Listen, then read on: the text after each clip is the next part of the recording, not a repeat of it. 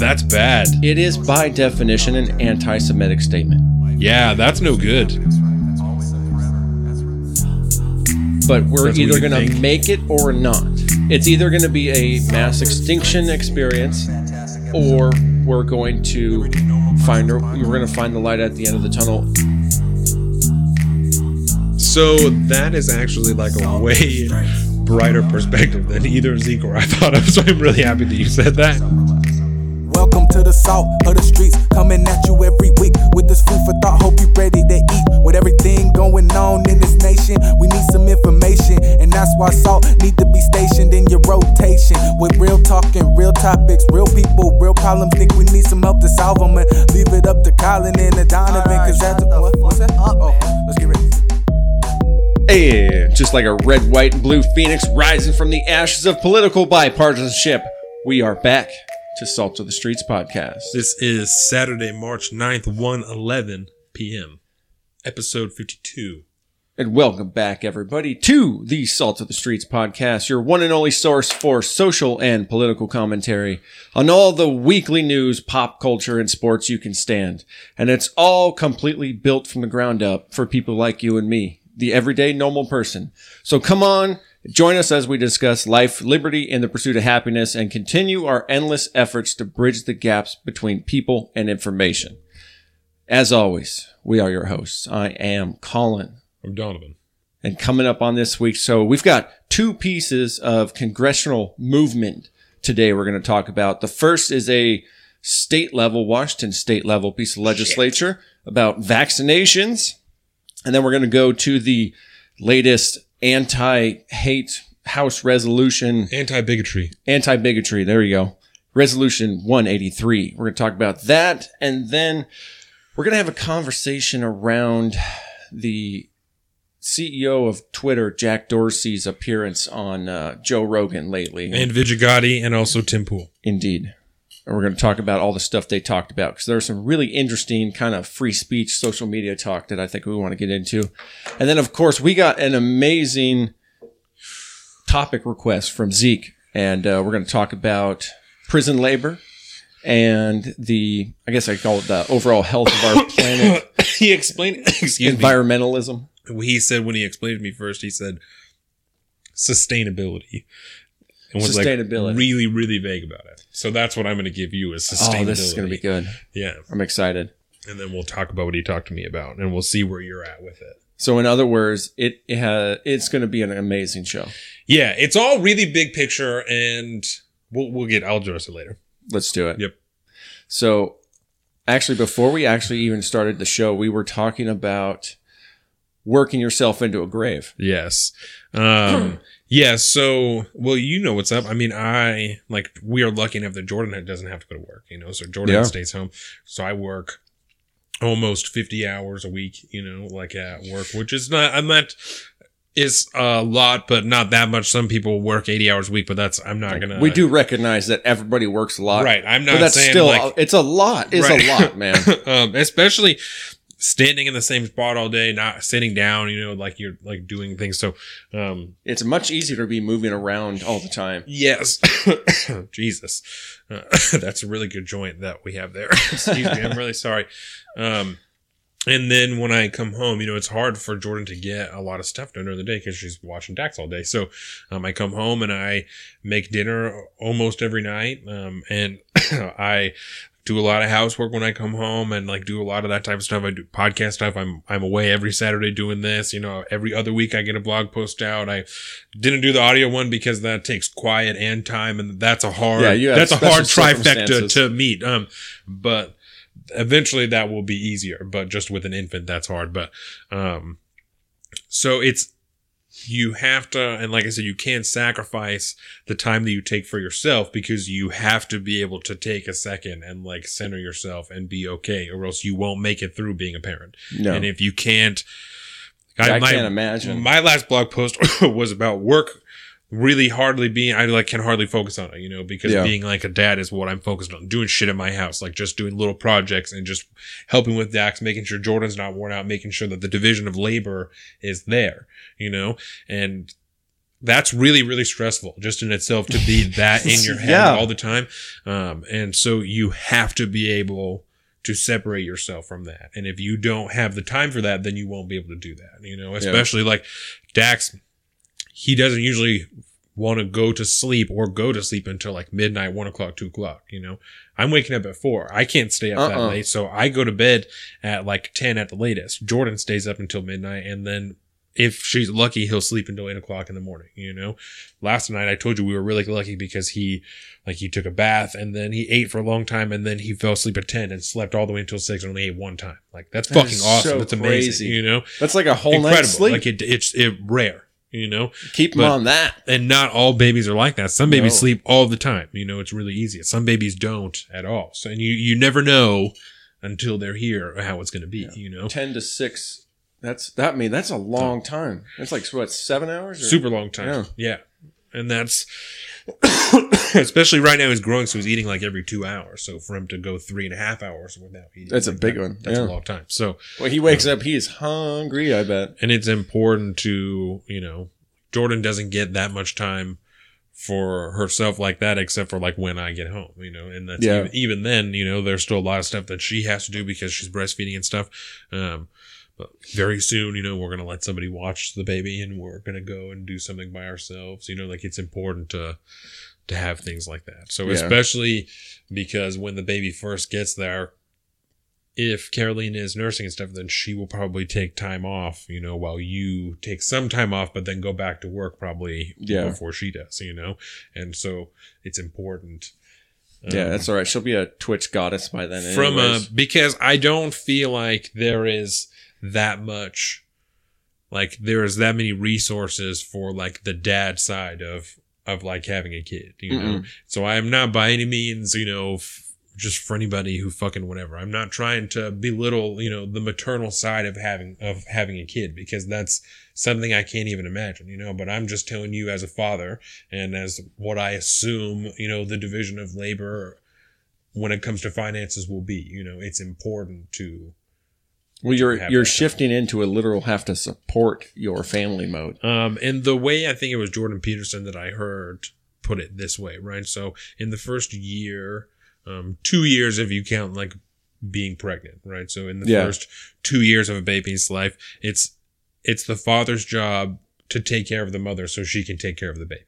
Like Oh yeah, that's how that is, you know, in in the rawest like sense. the, uh, the primal sense. Yeah, and I, I very much identify with that. You know, especially like I said, with Jordan staying home, it's that's my job right now. My job is to make sure that I that I we have enough money, and then to come home and make sure that the house is okay, so she can be taking care of the baby, yeah. and I can help at the same time doing what I can do. You Look know? at you developing those conservative values.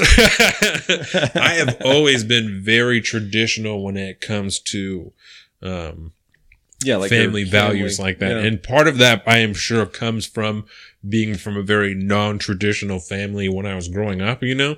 So I was like, that's so craving that as a child. I'm sure that that related to this is what I want as an adult is Yeah. this is what I want, you know? So that was something I was always very clear and upfront with, with every girlfriend I've ever had because I've always been so emotional, you know, that the first girlfriend I ever had, I was like, well, I'm pretty sure I'm going to marry her, even though I'm 10 years old. Um, oh yeah, so, you know, everyone. we've all gone through that. So everyone, I'm like, listen, this is how it's going to be. Like, Yeah. I'm going to be making hella dollars, and you're going to be at home taking care of the motherfuckers because this is like what's up. this, you know. this is what's up, And if you're not down, then this is not going to work. So and you're so patriarchal. I know, I know, people hate it, but that's just that's just what I like, you know. I mean, if I think about it, no, I'm not going to do that. But you know, what if, say, Carolina, because she's started Twitch, and you know, you she had every time she she does this thing, she has like ex- exponential growth almost. Yeah, And uh, you know, if she gets in a position one one day where she can, she's going to do that full time.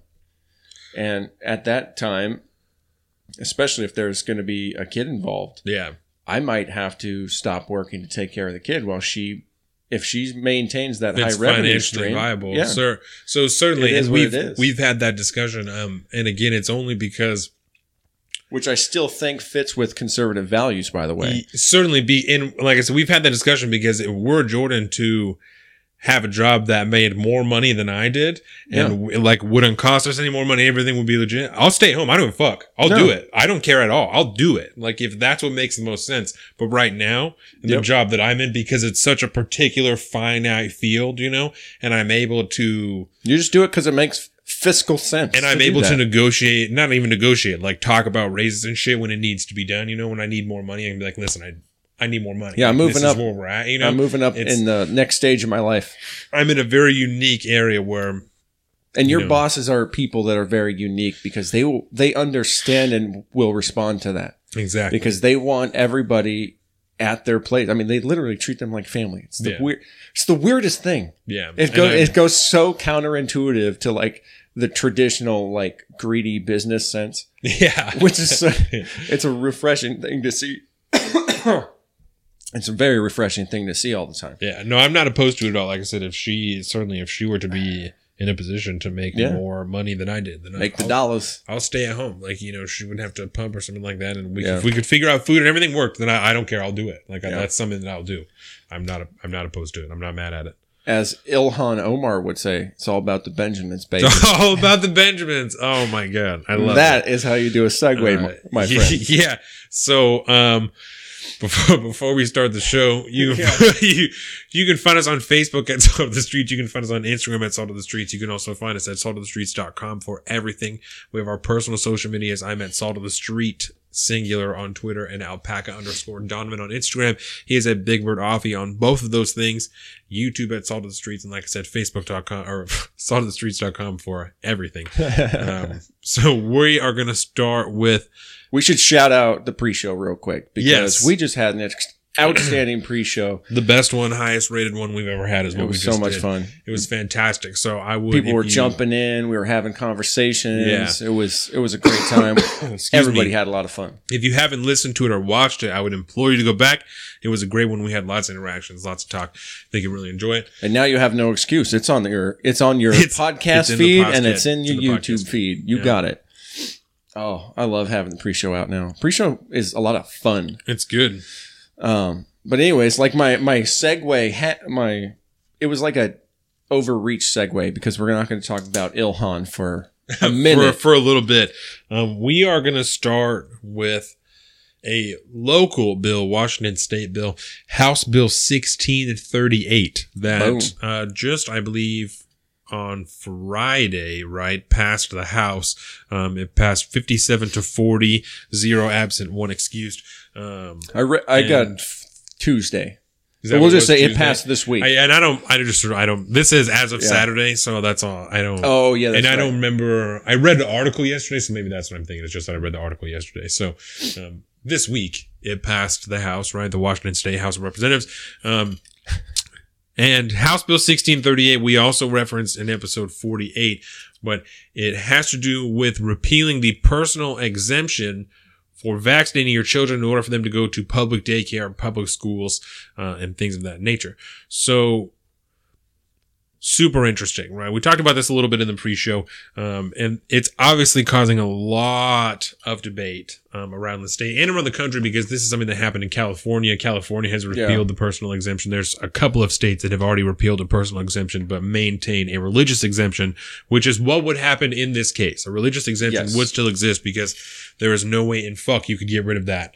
And Can't do it. have it last uh, because that would, as everybody knows, be infringing on your religious freedom to practice whatever religion you want. Um, Yeah.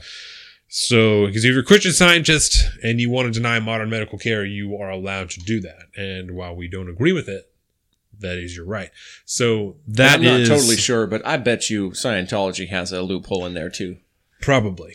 um, and also like Jehovah's Witness, I don't know where they sit on Yeah. vaccinations, but like, you know, they don't take other people's blood and stuff like that. So that Yeah. may very well be part of the jam. Very strange. So where I personally say, we'll talk about our personal opinions, even though that's not so the wait, wait. focus I, of this. did I? Did we actually say what the bill did yet? yeah, yeah. If Okay. it repeals again, well, just just in case, it repeals the personal exemption for vaccination for the MMR vaccination. We should specify for the combination measles, mumps, and rubella vaccination.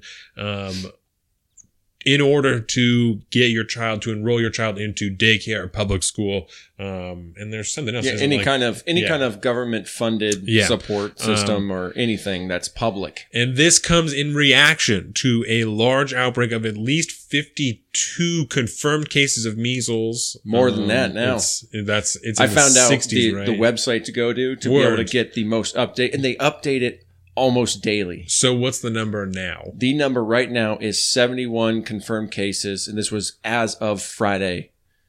And, And has so- has anybody died yet? I don't know if it, it didn't Then- say anything about being Word. any deaths Um, yet. Uh, but the, the the one thing I want to point about the numbers is that this is focused majorly, like ninety nine point nine percent, in one county. Yes. There is one case in King Yeah. County, but there's seventy cases in Clark and it's County. Clark County, and Clark County sits. Um, oh, it's four cases in Oregon. That's what I'm thinking, not four deaths. Four cases Okay. in Oregon. That's what I'm thinking. Sorry. Um, so this county sits right above Portland, um, and it encompasses like Vancouver and a couple other areas, right? Because that's where the representative is from that that sponsored this. I don't want to screw up the uh, Um, the ge- geography of our state. I'm I just going to pull up the map. yeah, I think that's what it is. Um, anyway, I think so. Colin's gonna find out for us because he's smart. Um, so Okay, yeah, it's just yeah, Portland, Vancouver. yeah, It's right that's- just north of Portland. that's where the representative is from that introduced this bill, or that uh, her district. yes. Um, and so seventy one is that what he said? Seventy one cases of measles that have been confirmed, and it started with like two or three adults, I believe, that had not been vaccinated, right? Yeah, and that's think so. where that's where it started. And then most of the cases have been children who are between seven and ten years old. Um, that have not been vaccinated, right? So this bill is is in response, like I said, to all of these cases, um, and I think to its credit, it comes with the best intentions, right? Because the intent is to protect the general public. And I think that that really is the case. I don't buy into any of the propaganda really that they're trying to, f- I don't know, that The, I, any of the, any of the right. I don't buy any into that, right? I truly think that it's done with the best intentions. Yeah, because the Um, conspiracies around it are like it gives you autism, Yes. or it you know it can have Something mental negative effects to you. or- um, which I would like to point out for everybody, right? There is zero scientific or medical evidence that indicates any connection between the combination MMR vaccine or any vaccines and autism or any type of demel- developmental delays or disorders in any way. There was one study in the early 2000s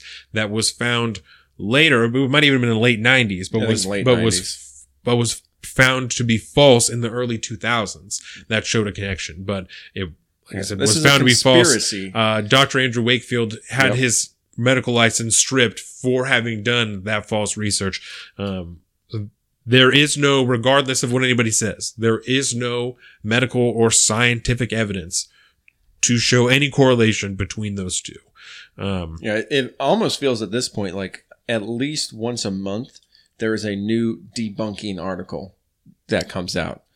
You know, sometimes it's in scientific, you know, legitimate scientific journals, and a lot of times it's just in the regular newspapers. But I mean, it's consistently always coming out. It's it drives me insane. so personally, right, this Personally. is where I sit with it. Um, Oh, I wanted to. You were saying that before we kind Yes. of give our opinions on this. Yes. Um, you said that that you're sure they have done it with the best intentions. I feel confident that they have. Yes. Yes.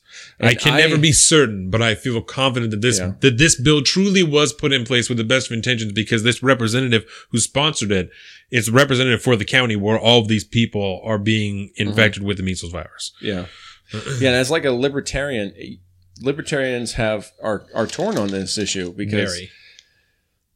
it's it's more government control essentially, and it's forcing you to say that you have to put you know a foreign agent into your body, which is very very sketchy. Manufactured by the government. yeah, and see, Well, not by the government, but uh, yeah, by government funded organizations, Right.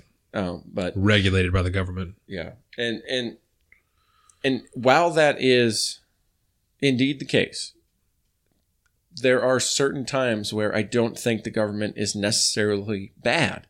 Yeah. This this is one of these things that I think we have to come to terms with, like fucking the police department and the cops, and you know we have to come to terms with these are things that we want to fund because you know you can be a libertarian minded person and still believe in the big freedoms of of life, but understand that in our modern society we we have it pretty good, Right. And it, it's not free; we pay for it Mhm. you know and we can argue all day about how that money's being spent but you know at the end of the day there's a lot of services that even modern day libertarians can't not say they want Um, I agree. Correct, right, or not correct? Right? Oh, yeah. Against you know, but but Um, oh i was going to say but they always say the road to hell is paved by good intentions yes, and so it does have the possibility of it going awry. It could. There, it is not without certainty, or it isn't certain that that could not happen. But I have enough faith in humanity, even in the government at this case, like to believe that it will not. yes. You know, I think it'll be okay I- because it's proven itself time and time again. I feel that we are past the time where we secretly tested things on the population without telling them. You know, Yes. like there is no, there's no question that like there is definitely documentation and evidence to show that they tested like syphilis on the Tuskegee Airmen. You know, and like things like that. Like shit like that has happened before. And I'm not saying that it hasn't. I'm not denying that because it has. There's evidence of it. Yeah. My point is that I think that we're a little bit past that. There's already been evidence that come that's come out that it's happened before. Like that type of shit can't get by now. It's not. It doesn't work, especially with social media and with all you know the people that Reality Winner and people that are working with the government that are willing to take documents and release them when they find them. That's not. It's not going to happen because No. no matter, even if those people got put to death, right? Even if President Trump got so radical that he took Reality Winner and people like that and put them to death for having released classified documents. You know, Edward Snowden, if like shit like that. Even if those people were put to death, that would still happen. People are still going to do that. You know, there people are going to make it. There are certain people within the United States that will make it their job Mhm. to get into the government so as to find documents that need to be released to the public. I was gonna say- like, that's how America is. if that was to happen, that would be the greatest single disaster in our society's existence. Yes. Because the minute you did that, every single, like you would have a martyr on your hands and there would be a massive, um, you know, revolt against the government from within it. It classified, well, is the is the latest guy that's going to hand it off to somebody not going to be pissed off enough that he wants to release it Right. because it's some bullshit? You're going to have a massive explosion in the government if that were to ever happen. Um, so personally, right, I find myself in a strange position because, as we've discussed before, I am in favor of vaccinations because I think that medical science advances to certain points for a reason, right? Mm-hmm. That's that exists so as to keep people from getting, especially children, from getting polio, from getting measles, from getting mumps, from getting rubella, from getting diseases they don't need to get, right? It doesn't, we have evolved past this point. That's why we have vaccinations for them, right? That's why we've been able to test them to see that they're safe, that people can have them in masses. And it turns out, okay, a majority of the time, a vast majority of the time, right? Because there are certainly some people who have negative reactions, some people who there are are allergic to the vaccinations themselves it who get it and have a terrible reaction. Like that That's does yeah, happen. There's that's why we have medical waivers. and and it's people often think that it's callous you know to think of it as like a margin of error you know but science is not perfect in any capacity you know mm-hmm. and that's why that's why the challenger exploded you know that's why Yes. that's why things like this happen because even though at nasa you check over things a hundred fucking times before anybody goes into space because you're putting men into space you know like shit happens like things still happen you know it's science is not perfect the world is not perfect We are not know? perfect at science. human beings are not science perfect itself themselves is perfect. um so like i said I, I personally agree with it because that's that's where i sit with it i think that Yeah. we're evolved to that point for a reason but i the libertarian classical liberal part of me is not a fan of the idea of being forced to get something right. And it's not that you have to do it. It's that if you want your child to be enrolled in public or private school that receives any type of state or federal funding, um, that they will have to have vaccinations or proof of vaccination records or proof of immunity from a doctor. Um, and so the option is always there to go to like a private preschool, you know, and a like a private uh like homeschool type of deal. Um Mhm. but that's not an option for everybody, you know. Um No, it's a that's it's So- a very select, you know, few. It's a very small percentage that can not have to deal with the public education system. yeah. Um and I I don't by any means mean to belittle that because my kid is going to go to public school. I don't have money to go to find any shit like that. I That's would so I would love to be able to do that. right, But but, that's not the that's that's why I'm for school choice, maybe. So I I suppose for really lack of any other option, Mhm. um, it's something that I that I understand and and obviously don't want to put my kid at risk um, for it because Yeah. I, I don't know, you know, but I, I I got a hard time with forcing other people to do something, and and like I said, I'm in a weird spot because it's something I agree with. You know, I don't. I I think that people should be getting their kids vaccinated because if you I think most of one- the time when people have some type of personal reason, it's because they believe some type of shit that isn't true, you know, or they're ignorant to it, or or something. You know, it, it's there's something wrong with what's going on there. Yeah. I mean, there's a reason this is called a public health issue. Yeah. And that's why at some point we have to, it has to be a public decision to what to do. I mean, this is somebody's, if you allow people to, to say that they, you know, if you pass this law, right, does that not somehow impend? No, if you if you allow anti-vaxxers to be to just be anti-vaxxers, you know, you know anybody can be an anti-vaxxer, whatever. You know, get immunized and hopefully you'll you'll be okay. This is just going to happen. yeah, Like, is would that be protected essentially from almost because you're doing harm to the public at that point? Is what I'm trying to say. You, And it could be you be are argued- doing harm to the public, which means you're in you by exercising this right of freedom of expression yeah, are now it has effects towards my life potentially you know it i am in direct conflict now with the disease that i didn't you know that we could have as a country gotten rid of right. and now you're putting me in the life of my family and my neighbors and everything so Especially because the vaccine isn't perfect. Like just because you got it doesn't mean that you'll never get it. You No. know, there's still a chance that you can get measles if somebody has there's it. you always know, a small them. percentage. There's always a chance that you can get it, and that's not to That's say why it's like, I don't important. know, but that's why you know it's important that everyone else as many people as possible get vaccinated because it creates that that what is that the cloud of protection or something whatever they call it yeah, whatever that's called. Yeah, so if you have 100 people in a room and one of them isn't immunized, there's a very, very good chance that she's never going to, you know, that person is ever going to come into contact with that disease. But, you know, the more people you have drop out, the bigger it spreads and it, it gets gnarly. And so I think now, you know, regardless, you're still going to have to do it. This is a public, you know, Yeah. I think we're both on the same side on this one. And I don't want to just repeat it over and over again. So let me just ask you this since it passed the House, the state House. uh, Yes. You know, uh, 57 to 40, they are 57 Democrats and 41 Republicans in the House. So one of them, um, one of those seats I think is empty.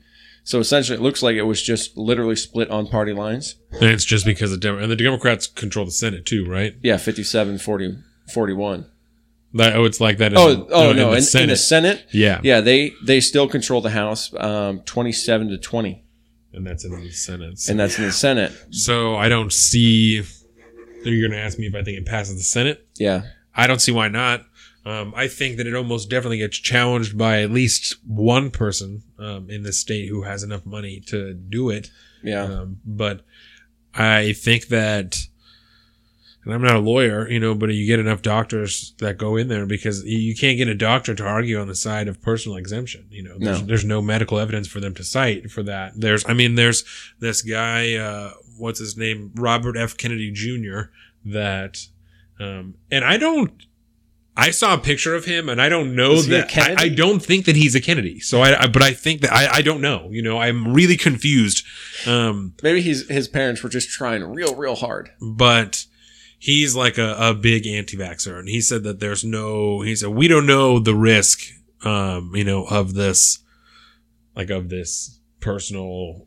Like of this, and you know, yeah, and there's no safety testing, and that's not the case. You know, I mean, this has been tested like numerous times. Like that's just a lie. You know, it, it's just it's Who just false information. Joker? Is he a doctor? No, he's oh. just a guy.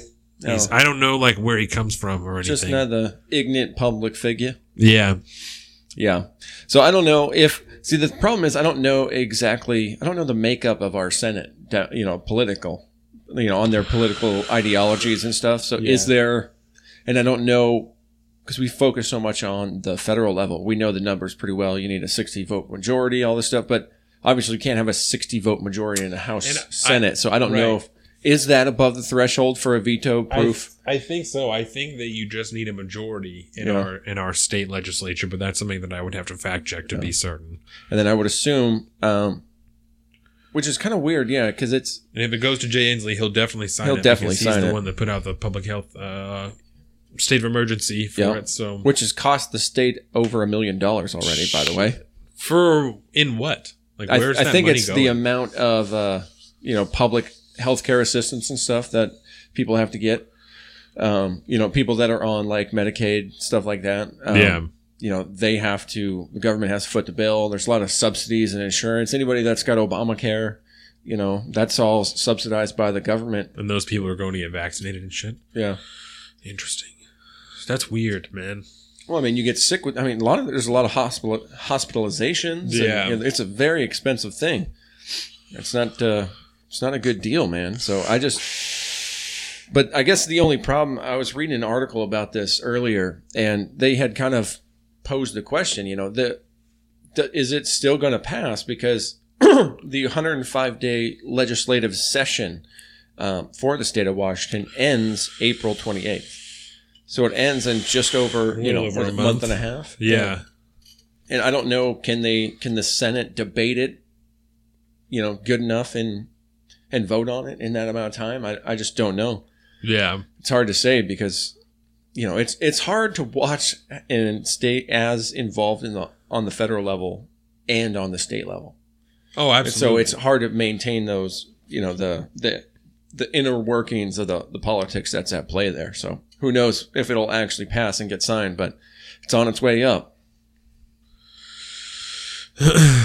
um, Fucking Inslee's too busy out there campaigning for president. to give a shit, probably. which I think is unfortunate because he's not going to win. Um, but yeah, how much I- money is that wasting? a lot, a Oh, lot of money and a lot of time. Um, but it's. I don't know. You know, I I- like I said, I feel no. I'm I'm just I'm trying to formulate a final opinion. You know, Final I- but I just I feel conflicted on it. You know, I I think that it is obviously in the best interest of the public, but there's a lot of people that are going to be unhappy because they're not because now they're being told. one for whatever reason, you know, and that's not like I don't understand why, but for whatever any number of reasons it could be, they're not going to be able to think themselves to the point that you did, you know, where you're like, in the end, it's a public health concern, you know, and this is Mhm. what needs to be done. Like, no, I don't like it either because I'm sure you don't, you know, but this this is what needs to be done so as to Yeah. avoid people from bringing back diseases that we have all but eradicated from the earth. And I think from a libertarian's point of view, there are so few of you truly out there. Like it's up, it should behoove you to want to make sure they don't get measles and die because You your ideas will spread more. You need the numbers, so That's make really sure funny. they get vaccinated. Libertarians for vaccinations. It's a new coalition. It's a new super PAC we're going to start. I'll put money in that pack. yeah, oh, we're about to talk about some some packs here in a second, aren't Yeah. we? Uh, so if anybody has any questions, any any opinions, anything like that on that, obviously let us know um, in the comments or wherever you're watching or listening to this, or you can always reach out to us on any of our social medias. Let us know what you think. So uh, next, you want to move on to the anti-bigotry resolution that passed in the House, correct? Yeah. So do you want to give a little bit of background in this, right? Because it started with Ilhan Omar. Um, Yes, a a long time representative, freshman representative from Minnesota, uh, Fresh- Democrat. Yeah, Men. Um, Fresh, fresh, fresh, freshman. yeah, and some of the controversial tweets are from several years ago, 2012 was the first recorded. but some of them Um, are much more recent than that. Yes, and especially the the late the one that spurred on this this resolution here um, And actually, actually deleted. before you continue, Yes, um, it's important to note only for the content of this conversation, not because we believe in intersectionality or any of the bullshit, right? She is an immigrant from Somalia who is a Muslim, and she is also the first representative to wear a hijab while in the house. Yes. Right?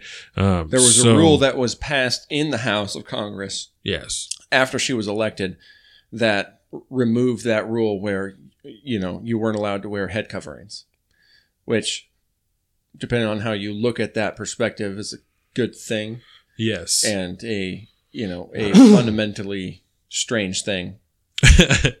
But I think, it, at least in today's world with today's mindset, I think it's a good thing. A hundred Correct. percent. so only only for the the context of this conversation is that important. Yeah. Okay. Go ahead. And, and actually, if you want the inside scoop on intersectionality, you should go over and listen to my blog post from this week. If you haven't, I broke down a little Culture War 101 on my my newly named. I minted my own blog post. yeah. because I made it my own, and it's called the Birdcage, Offie's Birdcage. You're funny. That's it. It makes me happy. Um, but anyways, go check that out. I, I talk about what intersectionality is and where it comes from, and it's important to note that you have an understanding of what intersectionality is before you really can probably grasp some of the finer nuances going on here in the background. So, anyways, back in uh, 2012. Well, no, we'll skip up to the one that really just got her in trouble. The, the problem is there was a lot of she's made a lot of anti-Semitic statements over the years yeah. since she's been in politics, even back on the state level. And so it's just kind of goes, oh, okay, I got it. So, anyways, this last one was back. It was during like the I can't remember the exact date, but it was on a weekend, and it was I remember because I listened to it when I was shoveling snow. So it was during snowpocalypse Yeah. a few weeks ago, and um, but she had responded to a tweet from uh, one of your favorite people, Glenn Greenwald, Yep. um, and said when he said the GOP leader Kevin McCarthy threatens punishment for Ilhan Omar and Rashida Tlaib over the criticisms of Israel. It's stunning how much time U.S. political leaders spend defending a foreign nation, even if it means attacking the free speech rights of Americans.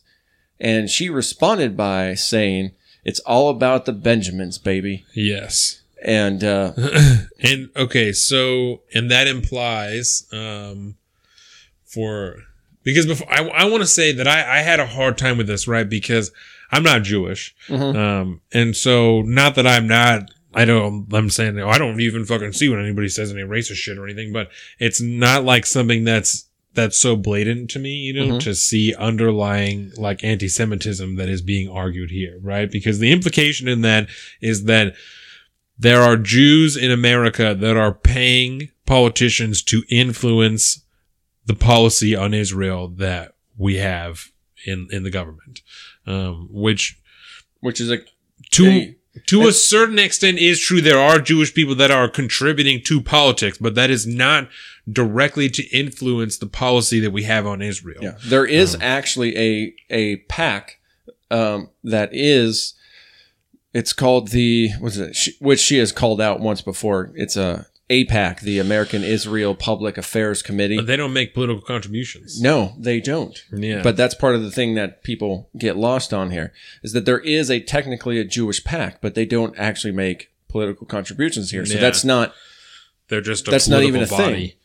And so by purely factual, you're you would be correct that yes, there are there's definitely Jewish people out there that contribute to political campaigns and, Right. and I'm sure fund, you know, As they are legally and- allowed to do. Exactly. That's that's the way the system works. You can totally do that. But the problem is depending on your interpretation of it, there is a conspiracy that, you know, the you know, the Jews hold all the gold. Jews run know. America. Yeah, and it's they run the world. It's there's this this giant. That's they're the fucking globalists. Which we don't believe or condone here at Salt of the Streets, it's just to fucking put it on the record.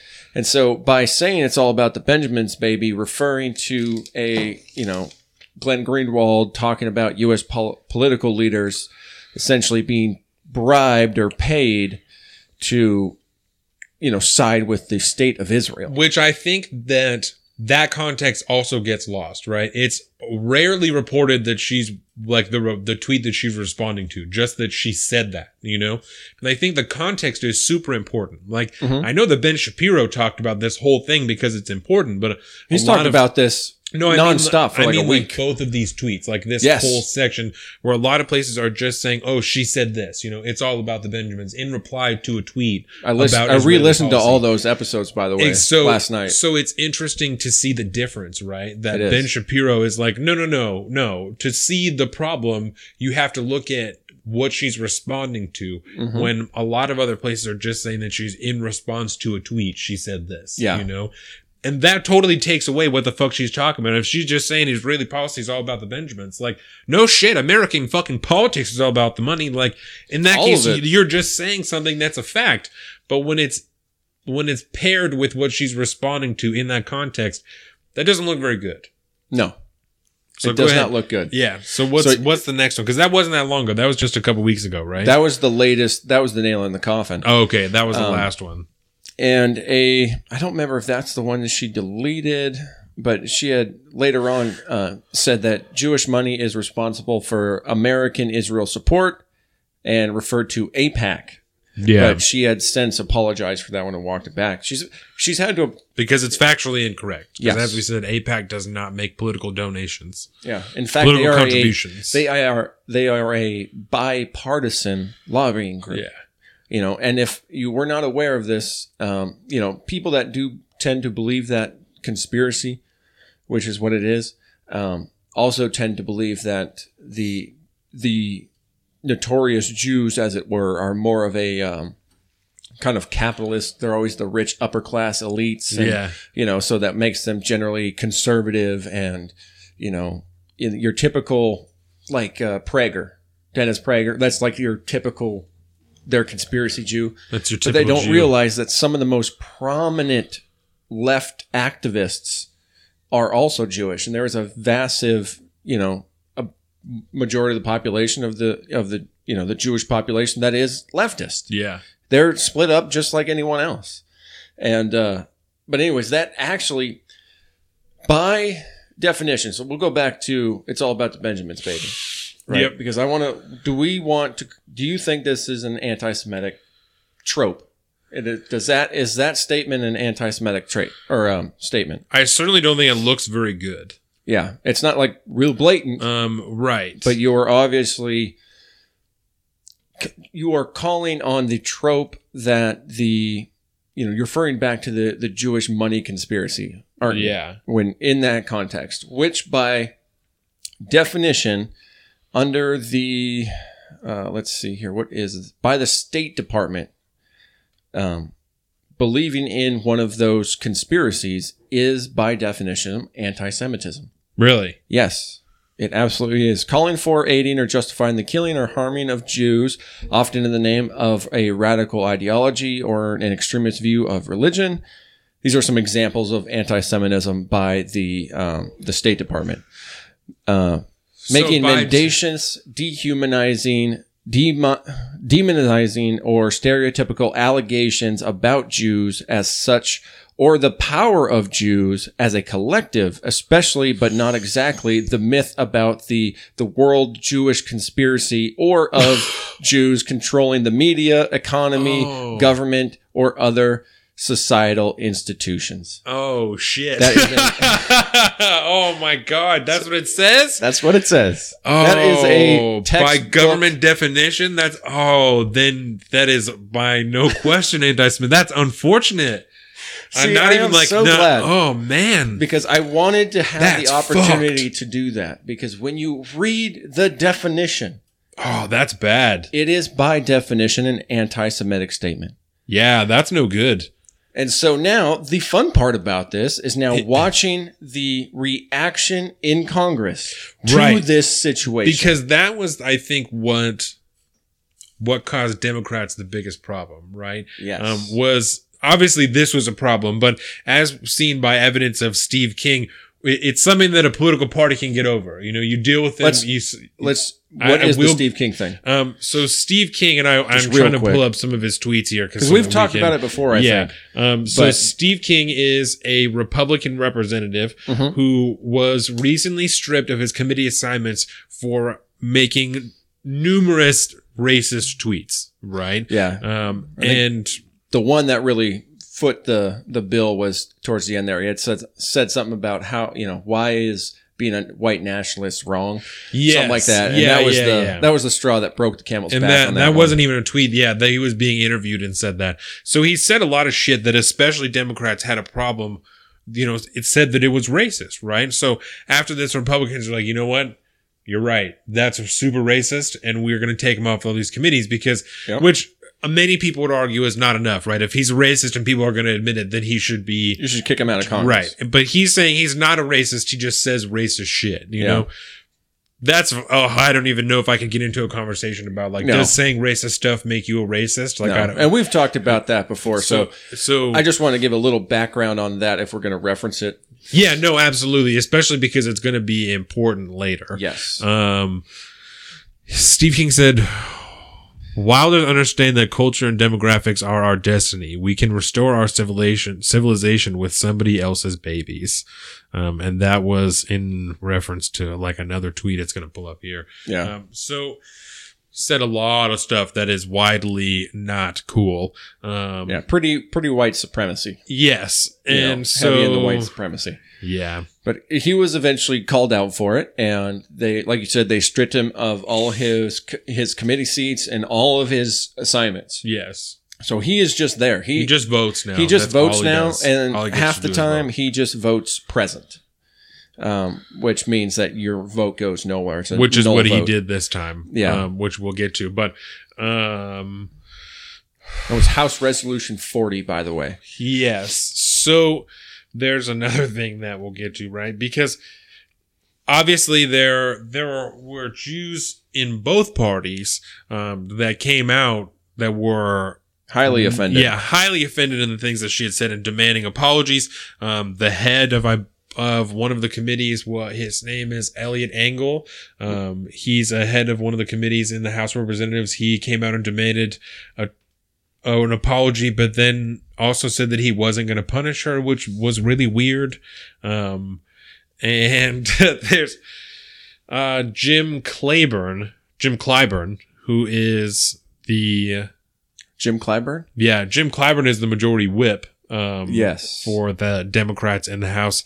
He was asked about the statements, and I have it here. My computer is just slower than all shit. Uh, so it's going to take me a minute to get to it. Oh, Um, that's yeah. funny. It was. It was. Elliot He's a Engel. representative from the Bronx, too, by the way. Yeah, um, and he's the head of, of one of the committees. I just don't remember Yeah. which committee it is. Oh, I actually have to click the Um, Wikipedia link. I'm sure yeah, it'll be in and there. it will tell you. There we go. Um, so he came out and demanded an apology and said that what she said was anti-Semitic and that her remarks had no place on committees or in the House. Um, Ooh, that just got exciting. He's the chair of the House Foreign Affairs Committee, so that's what it is, Which- right? Ilhan Omar sits on Yes, as a Uh. as a freshman representative. By the way, which is strange. which is strange. Um, That was part of Because- their deal with Nancy Pelosi when she when they got in. because the Foreign Affairs Committee is such a prestigious committee that it generally takes a while to get there. Yeah, that's Um, a experienced members only club usually, Yes. Um, so which is fine because it's up to the parties to make that call. yeah, They yeah. can put whoever they want in. there's numerous people, including Elliot Engel and like I will say Jim Clyburn. I'll I'll go over that in just a minute. Mhm. Um, that came out in defense of what she said and said that she wasn't being anti-Semitic. She's just speaking on American policy on Israel, right? Which is something that you could argue if you ignored the facts, right? Because again, as we went over, um, AIPAC doesn't make political contributions, so the money that flows through there could in no way influence um, Israeli policy since they don't make political contributions. Nope. Um, it, uh, in reference to everything being all about the money, you know, when, when Glenn Greenwald is talking about money that flows into the government to influence Israeli policy, Indeed. that would certainly imply, you know, it could be argued that it doesn't, but it seems to me that it implies that it would be Jewish money that it would be influencing Israeli policy, right? And one thing that And I, Glenn Greenwald is Jewish, is he not? I do not know. Through I cannot attest to that. I think he's Um, an ethnic Jew. So I'll Jim. Clyburn, right? This Yep. is an article from McClatchydc.com. Again, he's the um, House Majority Whip, right? Yes. And a whip is is like he's a He's like more senior he's a more senior member of the party and his job is to when it's time to vote, he gets people in line. He gets the votes counted. He finds out where they're at and how many votes they need and so that he works with the leadership directly to get things done, right? Um so Clyburn has suggested, and like I said, this is a quote from ClatchDC.com. Clyburn has suggested over the past week that colleagues be empathetic to Omar, pointing out she lived through the trauma of a Somali refugee camp in Kenya during her formative adolescent years. Very different from the descendants of slaves and relatives of Holocaust survivors who claim intimacy with similar horrors. And this is a quote. A lot of people in this caucus will talk about slavery. We never experienced slavery. A lot of our people will talk about the Holocaust. You didn't experience the Holocaust. You may have inherited its legacy, and I've inherited the legacy of slavery, said Clyburn, the highest ranking black, men- black member of Congress. Ilhan Omar lived in a refugee camp. She brings that experience to this body with her, and I think we need to honor and respect that and not beat up on her. So That is intersectionality at play. so I agree that we certainly should respect the experiences that she has in her life because that's going to influence who she is as a person. But to act as though that somehow negates the things that she says, that I don't understand, right? Yep. The other thing I was really confused by is I don't know that much about Jim Clyburn, so I can't speak to him directly, right? Mhm. But when it comes to certainly the newer freshman members of the political party, of the Democratic Party, they don't agree with that because they're still talking about how people are being affected by slavery today. They're demanding reparations. A lot of these people running are demanding reparations. yep. So to talk about how slavery, like in this, to say like it's slavery doesn't really matter, you know, because none of these people who are alive now were influenced by it anyway, you know, like it's something we should remember. But she just experienced that, so we need to like really pay attention to that. Like I said, as as though it somehow negates what she said, and though it's racist, right? And I- that's it's important to say because th- he's trying he's assuming that because again this is this is the effect of looking at it through an intersectional lens. Yes. Now her oppression is higher on the scale of importance to give this merit, but in reality, though her experiences that put her there make her the person she is today, who we should be looking at, not basing our judgment off of what she went through. We should be basing our judgment off of what's going on right in front of us. because I don't like it's almost like he's saying that we should just feel sympathetic to her, you know, and we should like let it go because well, she's been through a lot, you know. And mm-hmm. these other people who are saying that it's offensive because they have family members who went through the Holocaust, like it's not really because you know that was so long ago, but like we and I, I don't really understand that, you know. It seems to me that we should. Like we have sympathy it- for what she went through. We get that. It's, it but that's seems to not what the we're more- talking about. It seems to me the more logical line of thinking is that we should respect and honor where she's come from and the progress that she's made, you know? And Yeah. I, I think that it, it's important to know, right? Not that it, cause it doesn't excuse it, but it's interesting to know that she is Muslim, right? So it's not like wholly surprising that she would have those views on Israel, you know, that she doesn't, she doesn't like believe she doesn't agree with the current policy on Israel, you know, with what's going on there. She doesn't think that it should be its own state within everything that's going on because it's it's a Jewish state surrounded by a Muslim state, right? it's very complicated. So Let's just say that. Right. So I'm like I said, I'm not saying it excuses it, but it's not totally surprising that especially because she doesn't come from an Americanized like if she was Muslim from America, you know, she might have more Americanized political views, but because she's come from Somalia, she's not going to have the same type of views on Israel that she might have were she raised here. Yeah, and I- again, I, I'm not you are affected in some way by And- the, your surroundings, Right. And I'm if not you- arguing any type of way. I'm Yeah. just thinking logically, right? That her opinion is going to be based partially from where she's from and the way that she was raised. And the opinions that are going to come out in Somalia, especially in a refugee camp, are going to be different than would be here. And I, I'm not by any means saying excuse because it doesn't. She's still absolutely is culpable for what she said and is fucked. Like that's that's anti-Semitic. It's racist. That's not cool. I'm not saying that it's okay, but I Yep. think it's not surprising to me is what I'm saying. It's not totally surprising to me that she would say something like this. Mm-hmm. It's shocking to me that there are members of Congress, numerous members of Congress that are willing to defend it, you know, and are saying, Yes. well, we got to think about where she came from, you know, because I agree, but the same argument could be made for Steve King. If he's from the South, raised in a time where it's okay to be kind of racist, then why is that not cool? But she it can, happened but too she can be ago. racist to, but she can be racist to Jewish people yeah, because she's, like you said, like that's you cannot because what he said it doesn't automatically make me think of intersectionality and oppression hierarchy like like you kind of said it like ben shapiro said earlier this Mhm. week right but when you start talking about her ability to say things like that but steve king is not allowed to say things like that that's where it seems to be unfair to me right because that's the same thing regardless of what anybody says even this new So, yeah, this new progressive this new progressive idea of- ideological of, level. only white people can be racist, right? Because that's bullshit. On the level of everybody can be racist, Steve King saying racist shit and her implying racist shit is the exact same thing because they're Yeah. both representatives, right? It's unfortunate because he's a more senior and he really should know better. But if she's going to be a representative, she should know better because she's in the house now, Yeah. right? And there was something else she said. There was a group that she came out in support of, and I can't fucking remember what their name is. Ben Shapiro was talking about it, but it's a group whose one of their political values is they seek to for Israel to not exist anymore. oh, it's it's know? a.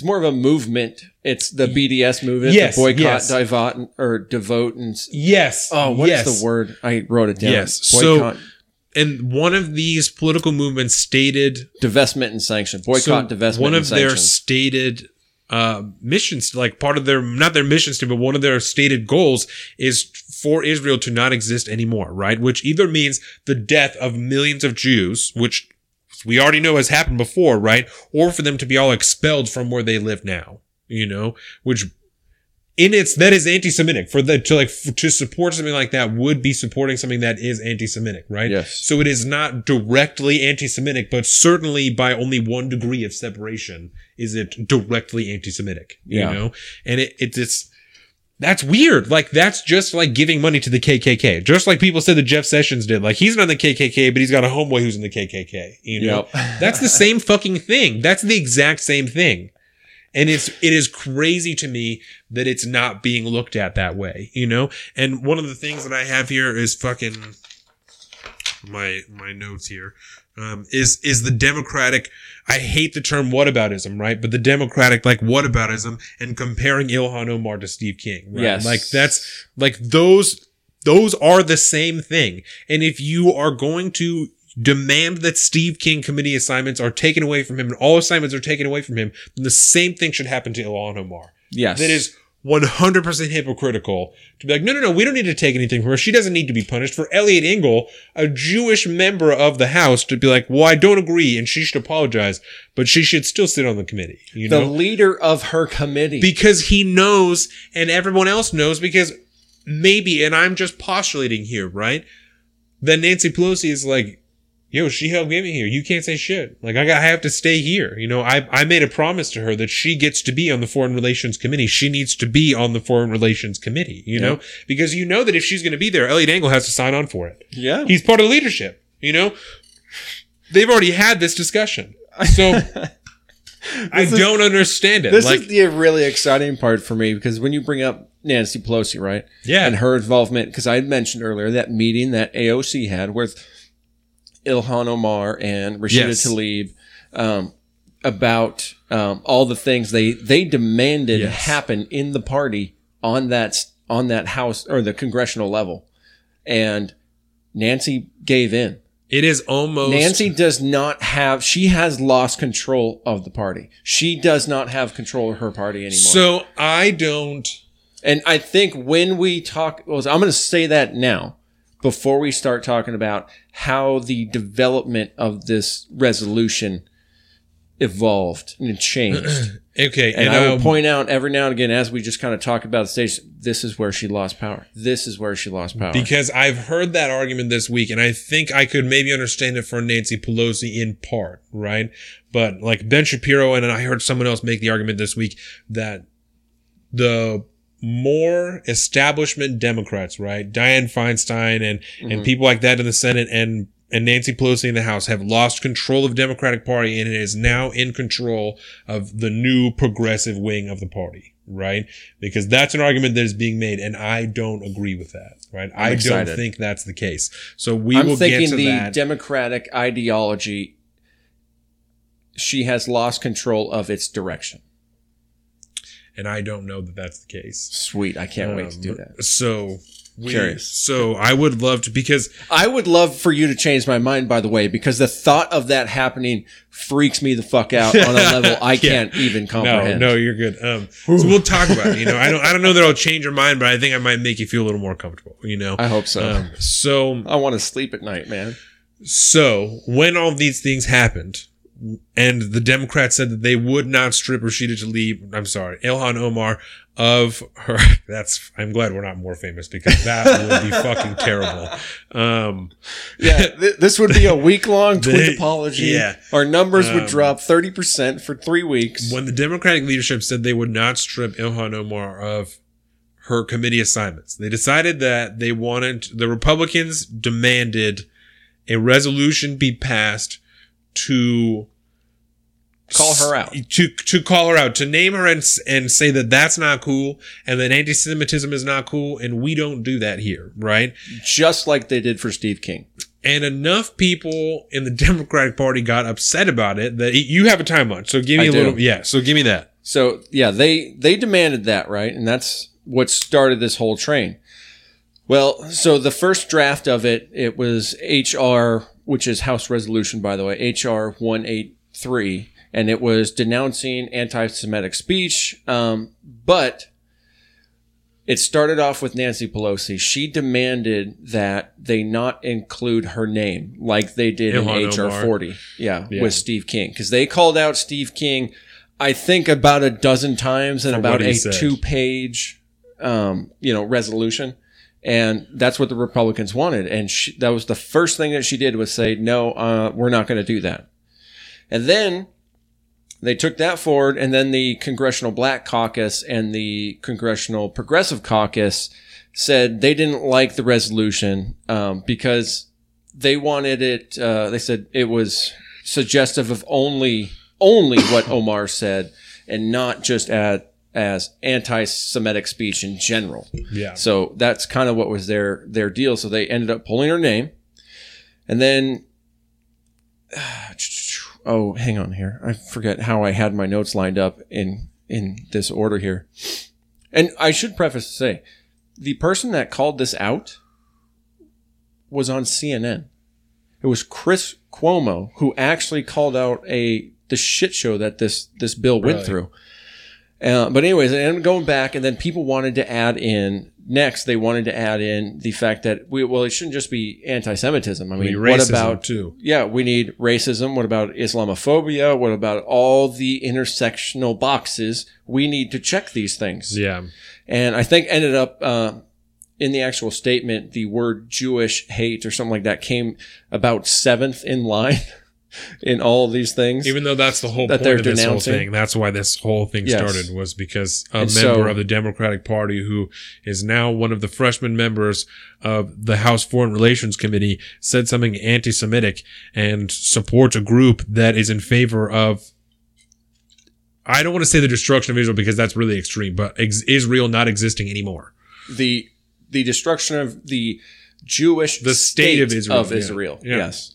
Um, I mean, you're not wrong. It started as Ilhan Omar being a I'm good, an anti saying something anti-Semitic, and they wanted to call her out for it, and then it turned into a vote against bigotry, you know, in all and hate in all its forms, Yeah. which resulted in two dozen Republicans voting against it.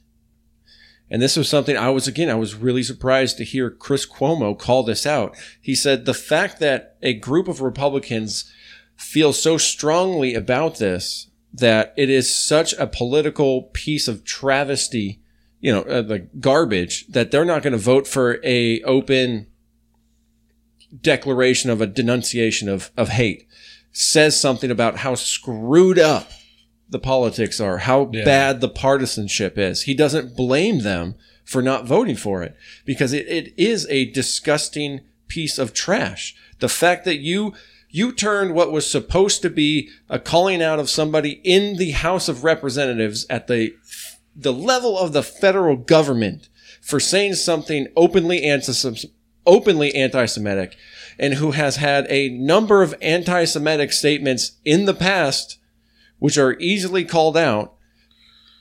I mean, I watched probably a half a dozen of them yesterday. Yeah. And it's, it's insane. Just Google it. You'll find it. But you can't even call her out by name and denounce what she said. Well, and again, even by the argument of of as you would say the intersectional left, right? As as as white non-Jewish males, it's not up to us to decide if it's anti-Semitic or not. We don't But, get to decide but of anything. the numerous, at least at the very minimum, the num- the numerous Jewish members of the Democratic Party and of Congress that have come out and said that it is anti-Semitic, that in itself should be enough proof for anybody that it is anti-Semitic. That they Yeah, right. they perceived it to be that way. You know what I'm saying? So it's it's wild. It is the most, and this is why I kind of think that ultimately Nancy and the leadership in general has lost control of the ideological direction of the party because that should not have ever happened. This was an ideological bill. This was just a denunciation of anti-Semitism, but it turned into a a partisan defense project Yeah. in the in my eyes which i mean it's hard to do because she is she lives up to her name every time she gets on television as skeletor because even when she's talking she's doing this thing with her jaw and like moving her dentures around and just staring off into space and it it's it's troubling to watch for one. I Yeah. will say that. She's not aged well. Um, but i'm sorry. I mean and i don't mean that in a bad way. It's just in reality it happens. Yeah. you know but uh it just doesn't look like she it, it looks like a hostage video like Megyn Kelly's um apology for the blackface thing Stop it. Stop it. Have you seen fucking Chuck Grassley? I don't even want to talk about Nancy Pelosi if we're gonna not gonna talk about Chuck Grassley. Oh, that is yeah. some partisan nonsense. So that's okay that is, there are older, nastier, fucking crusty white men in the Republican Party than anywhere else in Florida or Arizona. oh that i i tr- wow Yeah. Wow Yeah. florida and arizona Yeah. are you getting out of here baby girl So not that I over- love Nancy. Pelosi, but I, I can't listen to her be slandered like that. okay very well i well i'll leave your girlfriend nancy pelosi alone By the way, you cannot defend your new girlfriend Nancy Pelosi and not defend your old ex-girlfriend Meghan McCain. Have you heard? Did you What see did that Meghan thing that she got say? involved into? No, Oh what did she say?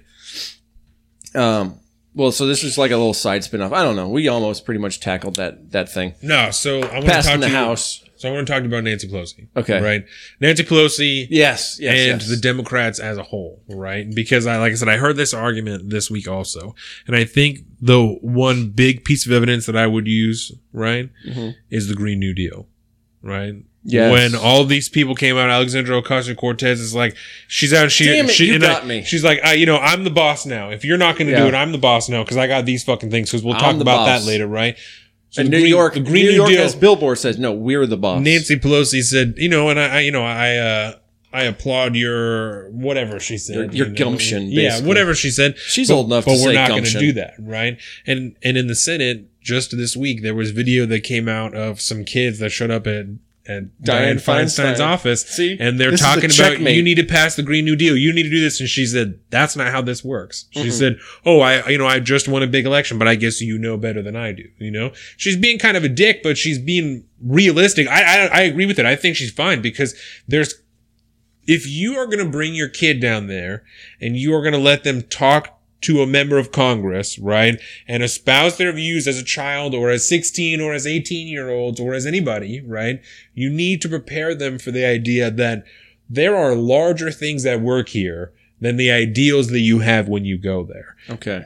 And I, people Yes. would argue that that's crushing to your children and you need to promote what they're doing. But I know for a fact that if I was to bring Dax to go and see Derek Kilmer because he did not agree with something that is going on, say, yeah, I applaud you because this is part of your duty as an American, as a child here, to be able to say what you want. But you should understand we can have a discussion about this whole scope of everything, right? But if you don't want to talk about that, then you need to understand that there are larger things at work here than just your opinion. There are more things going on here, and politics is a bigger game than you know, right? Yes. If you're not going to tell your kids that, then they're going to get fucking schooled by a senator when they go down there and they're telling her that, oh, we're the generation of blah, blah, blah, and we're all this shit. And she's like, that's fine. But in the end of the day, in the world of politics, it is a waste of my time for me to put my name on something that I know will not pass in the Senate. It is a waste of my time realistically. There And are other things look I bad should be on doing. my record. And there's other things I should be doing for you. There's Yep. other shit that I should be doing other than putting my name on something when I can come in here and tell you, I think it's a great idea, but we can't pass it. So I would rather focus on something else because that's really what's going on here. You Damn know, you. You got me. Now, that's my evidence. I will say this. I retract my previous statement and I will insert a new one. And that is that Nancy Pelosi has not indeed lost the control of her party because, as we know, the House of Representatives lies below the Senate. Yeah. And the Senate, I will say, has zero. I mean, you could, on a deep dive political insider baseball stuff, you could say there's activist senators, but for the most part, in the Senate, the most activist Senate senator you have is probably Kamala Harris.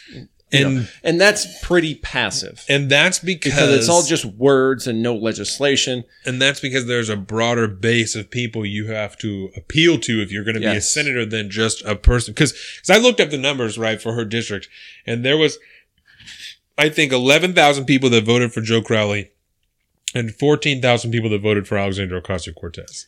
So there's Yes. twenty five thousand people who voted, like in her district, right? Oh yeah, that in was her something district. So I did look if- up. So I had she's to said go, it was a landslide victory before, and, you said you didn't think so. and And so yes, you were So I- very right. So I looked at it, and I would say it for the scale of how many votes are there, it's a large, you know, but Relatively, but it's only twenty five thousand people, you Yeah. know, and that's a point that a lot of people made.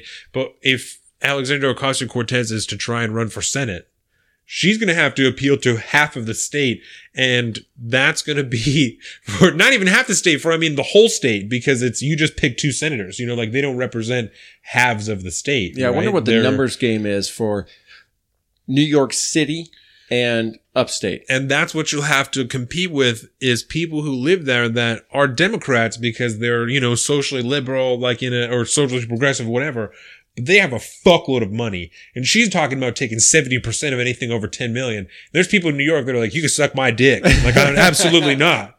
I know I make all these TV shows. I'm a producer for 30 TV shows on ABC. You can hold my dick if you're taking 70% of my money after $10 million. Oh, yeah. Like, so I, she's going to have a hard time carrying those ideals into the She Senate. will, which is why I say Nancy Pelosi has lost control of the and House. and that's what I said. I, I would, I would. That is what I would definitely give way to. Is Yeah. that she? There are people in the House that are that are taken away from that. You know, Yeah, the Democratic think- Party as a whole has certainly shifted to the left. There's no question about that at all. yeah, Um, and, but and, it's and don't get me wrong. I think as a whole, the Democratic Party is indeed shifting. yeah, But I mean, we're seeing this the activists take over the House side of the Democratic Party in a insanely dangerously fast way. we just need You think about it. How long have they been in office? just a couple months. Yeah, right. They've been in since the beginning of this year, January, right? yeah. Well, guess what next year is? Their reelection. Yeah, Freshman Congress, two year in. Yeah. This is them making a whole lot of noise. Are they going to continue doing this with resolutions and and you know bills and legislation, or are they just going to shift over to the more ideological talking points of what they're going to do next year in 2020 Right. after they get reelected? I'm curious to see that, but Well, and I'm I think because there are definitely members of the Democratic Party that are leaning away from that, you know, that are separating themselves from those ideals. And they're much quieter, but I think that in time, because I very much believe that this ultra progressive movement in the Democratic Party is is just a small blip, just a wave on the radar, or just a wave. You know? I hope- I I think hope that it's right. it's just a. It's it's like what like a bell curve or whatever the fuck they call it, you know like A bell it's, curve. it's it's just up here at one point you know it's going to come back down so I think that in two four years there is going to be another group of much more moderate Democrats that come into office that are like we To sweep do- out the yeah they're like we do so? not believe in that. Like we are we believe in like I said social liberalism and you know medium sized government to like you know make sure that everybody's taken care of and to like do all this type of shit.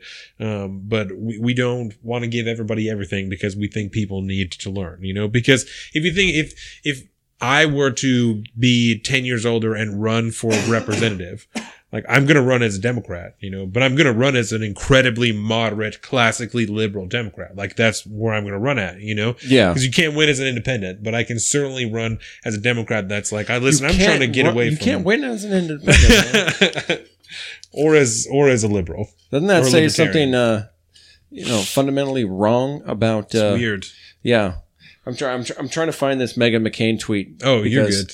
I th- you've officially changed my my immediate outlook Yeah. on the future of the, the the party and the future of the government Yeah, as I'm a whole. not, I'm not saying it's but- not possible, but But yeah, the the fact that the Senate hasn't gone full bore psycho yeah. um, makes me feel you know halfway decent about life. Um, and I'm trying to find this one. I might just have to show you on my uh, on my phone here. Yeah. No, you're good. Um, oh, and you can only see half of it. Oh, wait a minute. Keep talking for a second. Yeah. I think I actually saved it or I liked it as a tweet. Perfect. So I have to remember how to do that. Yeah, no, you're good. Um, so we are sitting at it's two thirty right now. Um, so I'm thinking that we should talk about Zeke's topics, and then we'll Okay. talk about Joe Rogan next week. Definitely. Because I I really want to talk about that because I and we're think, running out of time. Yeah, and I because I think we'll end up on a little bit different sides of the spectrum on that because you're way more tapped in internet wise and stuff than I am.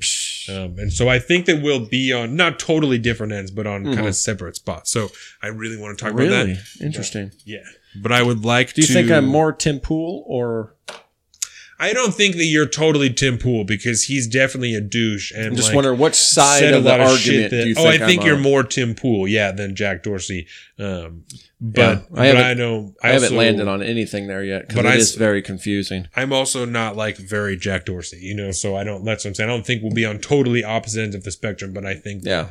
like you're just you're just deeper into internet culture and shit than I am. So I think that Which is weird because when it comes to social media, I'm not. yeah. But it, the inner workings of the political ideology, you know, ideological battles and the culture war that's that's, something that That's, you're way more tapped into than I am. Yeah. I am a culture warrior. So I want sure. to talk about some topics that Zeke came at me with last week, right? Mhm. Because he hit me up last week and was like, "I just want to talk about like really big things and." You know, let me send you so much and like all the whatever. So, Mhm. um, he, the first thing he asked me about was sustainability, right? Sustainability. And I was like, what are you talking about?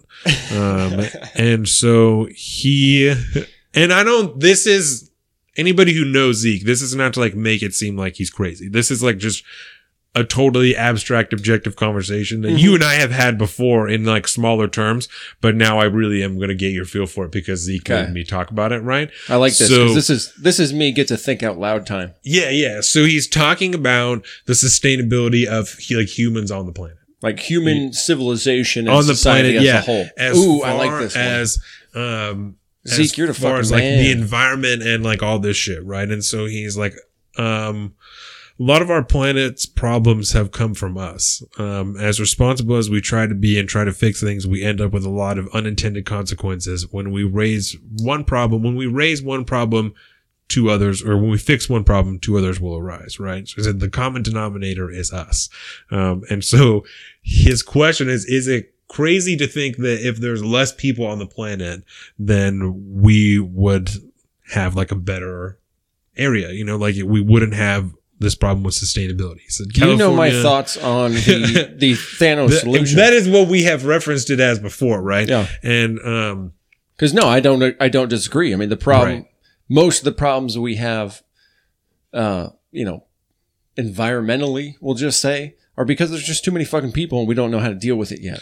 Yeah. So, And- is there any more though, or was that? Um, that's I mean he just gave examples. You know, California's gonna have water. Like we wouldn't have to use oil and gas as much. We would be it would be Mhm. easier to convert to green energies. We wouldn't have to use GMOs as much, and diseases would go down. Property and famine and all that stuff. Like it would be easier. Just if there's less people, yeah, there- it's just easier to get things done. You Yeah. know? Um, which I, I I totally agree with. In in theory, if there's less people on the planet, you know, then Yeah. that's how it is. And I told Zeke that I I personally think from a simply evolutionary standpoint, right? The earth has designed things such as crops and shit like that to take so long to grow so as to limit the people on the planet. You know, like we, you only got so much room to, I think the planet as a, you can out, you know, you can out uh, outdo yourself. You can have too many people, and not enough food. yeah, and that's, I mean, and that's what I'm This, saying. is- Like, this I is a basic, you know, strategy gamers, you know, Right. conundrum is so, you want the biggest army in the world, but you also need to be able to to feed that army. So I think that the planet as a living being, right? Entity. Because we know that the planet is alive, you know, like at least the things on it is are alive, right? it is so made up of every. It is made up of living matter. word. So, it is a living, breathing ecosystem. so I truly believe that from an evolutionary standpoint, right? Somewhere along the way, the earth, the earth has perfected itself to a point that crops take the time of the time that they do, the gestation period that they do, you know, Their natural cycle. the growth period, right, is as long as it is to limit the human and animal population to a point that it can be sustained on the planet. You know, like you only have so much, so much land on the planet that you can actually grow shit on. You know, Yeah. a lot of places are too hot, too cold, too whatever. There's only certain places that you can really grow shit, Oh. right? So it's limited to that because that's, this is the amount of people that can live here effectively and the planet will still be able to recycle all the gases and everything, you know, works out in the way that it's supposed to. You know, everything mm. gets recycled. Humans have evolved to a point that's past that where we, you know, can genetically modify food. And that's why we have fucked it to the point that we, all, all we extra, put extra gases in the atmosphere and have done all the stuff that we have done that have put us in this place. well, just right? think land It's- development. I mean, it's everything that oh, civilization Jesus. is. Oh, Jesus. oh, you dropping the phone? yeah. Yeah, but it, it- you think about it. The reason we are where we're at today is because we have made certain technological advances that have put us where we are. It's Right. allowed us to outgrow. This is why we don't all live next to a water source yeah. because we know how to drill wells now. Yeah. You know, it's technology has grown, but it's. I I think where I land on that, anyways, like on sustainability, Yeah. what does it say? Is I think societally we are at a a changing point. We're at a point now we are going from I mean, you're talking on a millions year scale, right? Yeah. Hunter and gatherers. That's about as sustainable as you can get with primitive technology, Mhm. right? You know, it's pretty sustainable. There's a lot more wildlife than there are people. But as people grow and the population grows, we outgrow that, which is why we have, you know, city places like Silicon Valley where there is, you know, half of Arizona. There is no way that without modern technology, people could survive in that climate. Yeah. At least that population. Right. You know, there, there's certain populations in history that have just Would be desert go. goers and Yeah. you know crazy awesome survivalist type of cultures but in on the whole that's not sustainable because now you have to sacrifice other places uh, to Right. grow crops to feed that place because not everybody can grow have a self-sustaining garden in the back and, So- and animals and whatever so ultimately where that leads is this is a transitional period in which our species is lear having to technologically develop their way out of relying on traditionally biological elements for survival. And you feel confident that that will happen, that we will adapt to having this many people on the planet? I will say that I don't know, but we're That's either going to make it or not. It's either going to be a mass extinction experience or we're going to find we're going to find the light at the end of the tunnel and somehow find a way out. And I think people like Elon Musk are trying to do that. So that is actually like a way brighter perspective than either Zeke or I thought of. So I'm really happy that you said that, and I'm excited for him to read. I have faith or to hear in this because, Elon Musk to Um, save we- the world. All right. No, I mean, makes- you just no. think about it. no, At that's the- good. Looking at it's hard to look in the in history for this Yeah, because historically we've been pretty fucking bad at you know making it work as is. We've had to change our environment more than any species on the face of the planet to in order to thrive and survive. yeah, Right? We have had to do that. I think the next the closest animal to us that affects its environment as much as we do is I think the beaver. Yeah, That's beavers really interesting. beavers dam up rivers and Right. they affect their entire ecosystem because they drop forestry and all this stuff. It's a, it's a huge amount, but Yeah. compared to us, exponentially farther down the line. But So beavers are the next sentient being, by the way. Either that or dolphins. But anyways, uh, not to delegitimize my argument by saying something crazy. Um, but I think if you look at history, we have historically gotten better and better and Mhm. better. And exponentially, those improvements on inventions and ways of doing things have gotten faster. You know, we, we're in an exponential technology period, which is why you are holding a smartphone right now.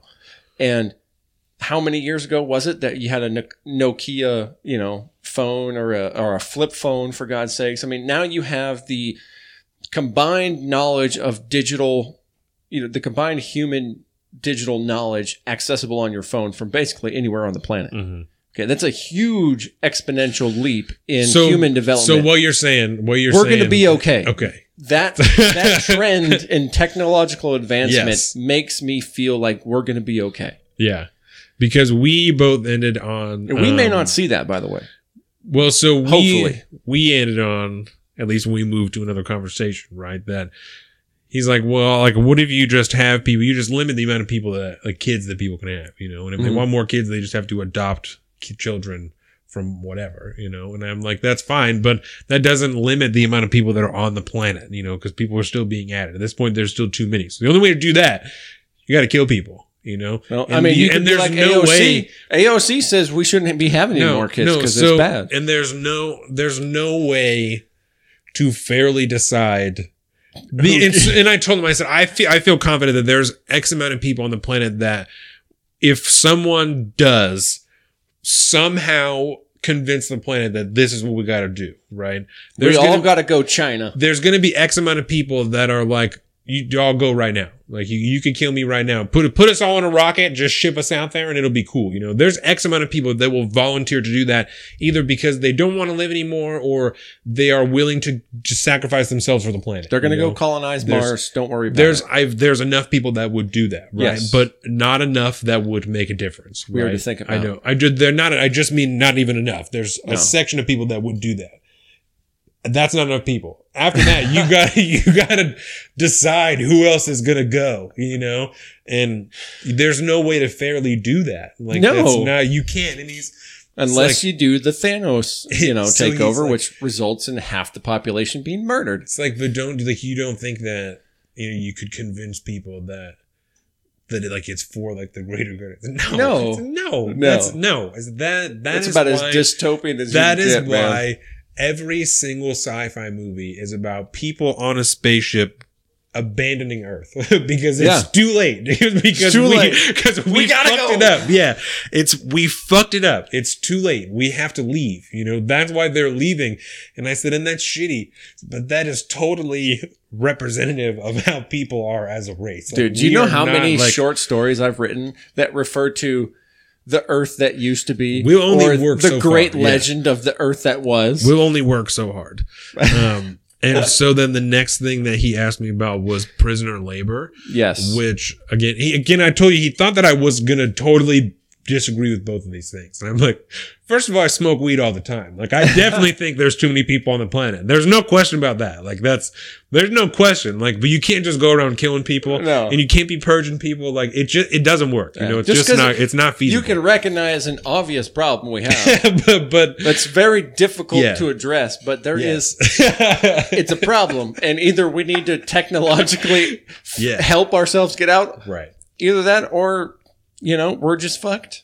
And then he asked me about prisoner labor, and I that's not something I've really like thought about before, you know. I said, but I'm I off. have. I said off the bat, I'm not opposed to people who want to work and do shit, work and do shit. You know, I don't care because they do that now. But if you want to do something that's better for the country as a whole, then I don't have any problem with doing that. You know, I said, I don't know exactly how I feel about forcing labor, you know, because I think that kind of borders on slavery a little bit.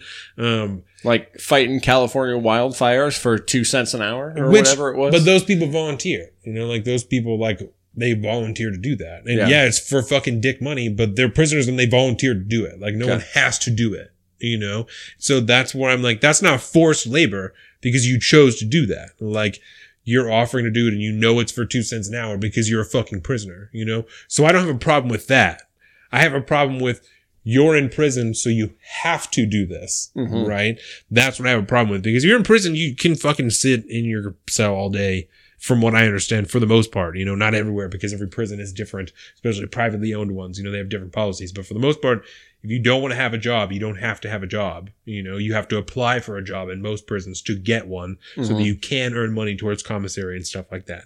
So I am, I would be off top opposed to being said that you told that you have to work because you are in prison, right? Mhm. Because that to me borders a little on sort of slavery or at least indentured, indentured servitude. servitude, right? Yeah. At the very least, right?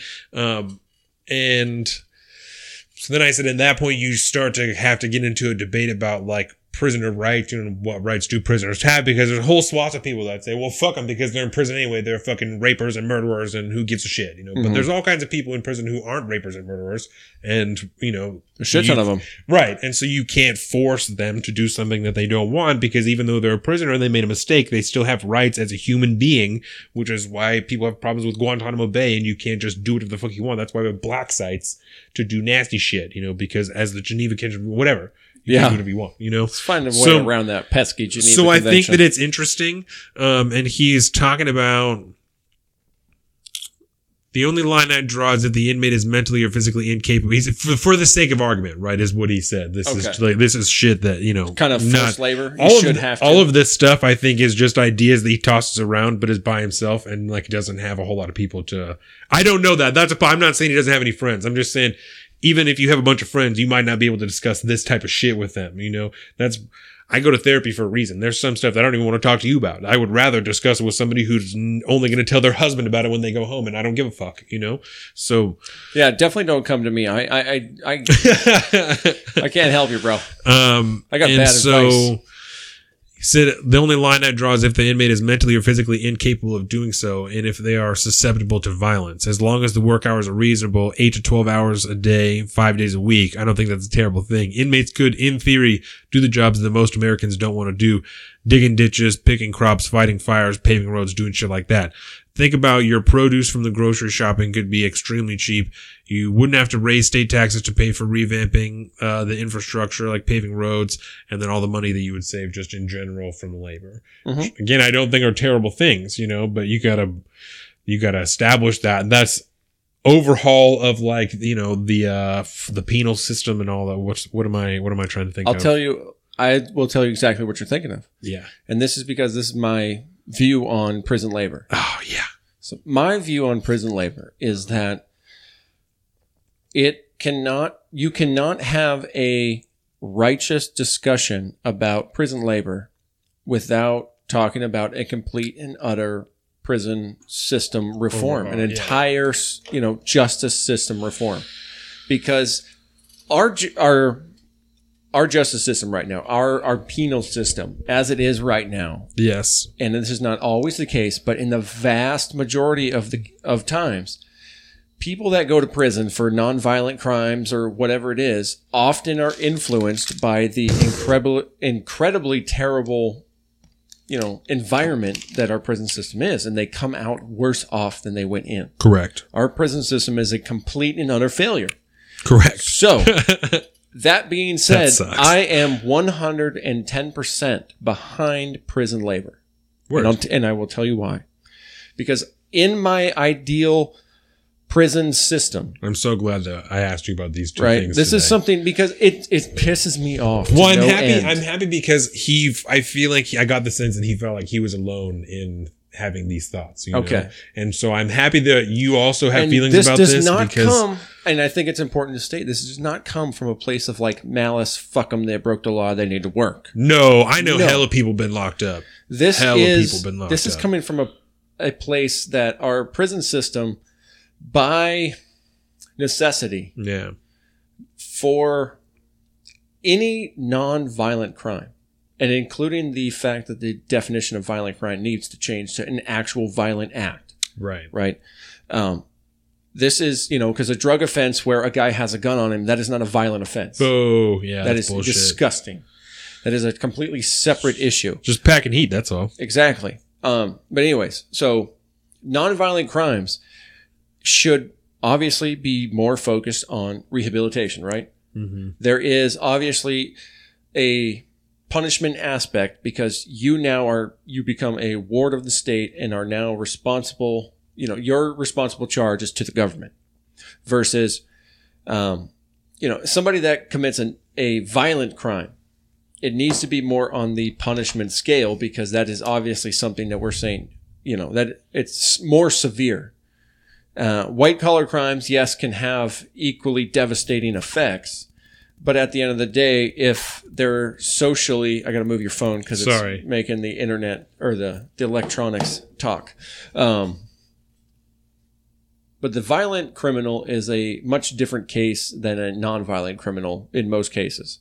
So for one, we need to take a look at uh, mental health. I will say so. You know, as part of prison, like mandatory therapy therapy needs to be had and not like psychotherapy give you drugs, but you just need to be able to go talk to people that are qualified enough to help kind of get you on the right path to going to mentally being the right way. Cognitive behavioral therapy. There you go. And if through that process, a continuous process um, that goes throughout your entire thing, it's not like a 30 day, this is your, your, your therapy intake. No, it's a, a full born, you know, whole process thing follows you from the day you get in to the day you get out um, they at any point can say, "Hey, this person is is still a danger to society." I mean, this is a this person has mental issues. We need to ship them off to a different tract. You know, this is hardcore. We need to do something else. Or this is a this is a savable case. We're fine.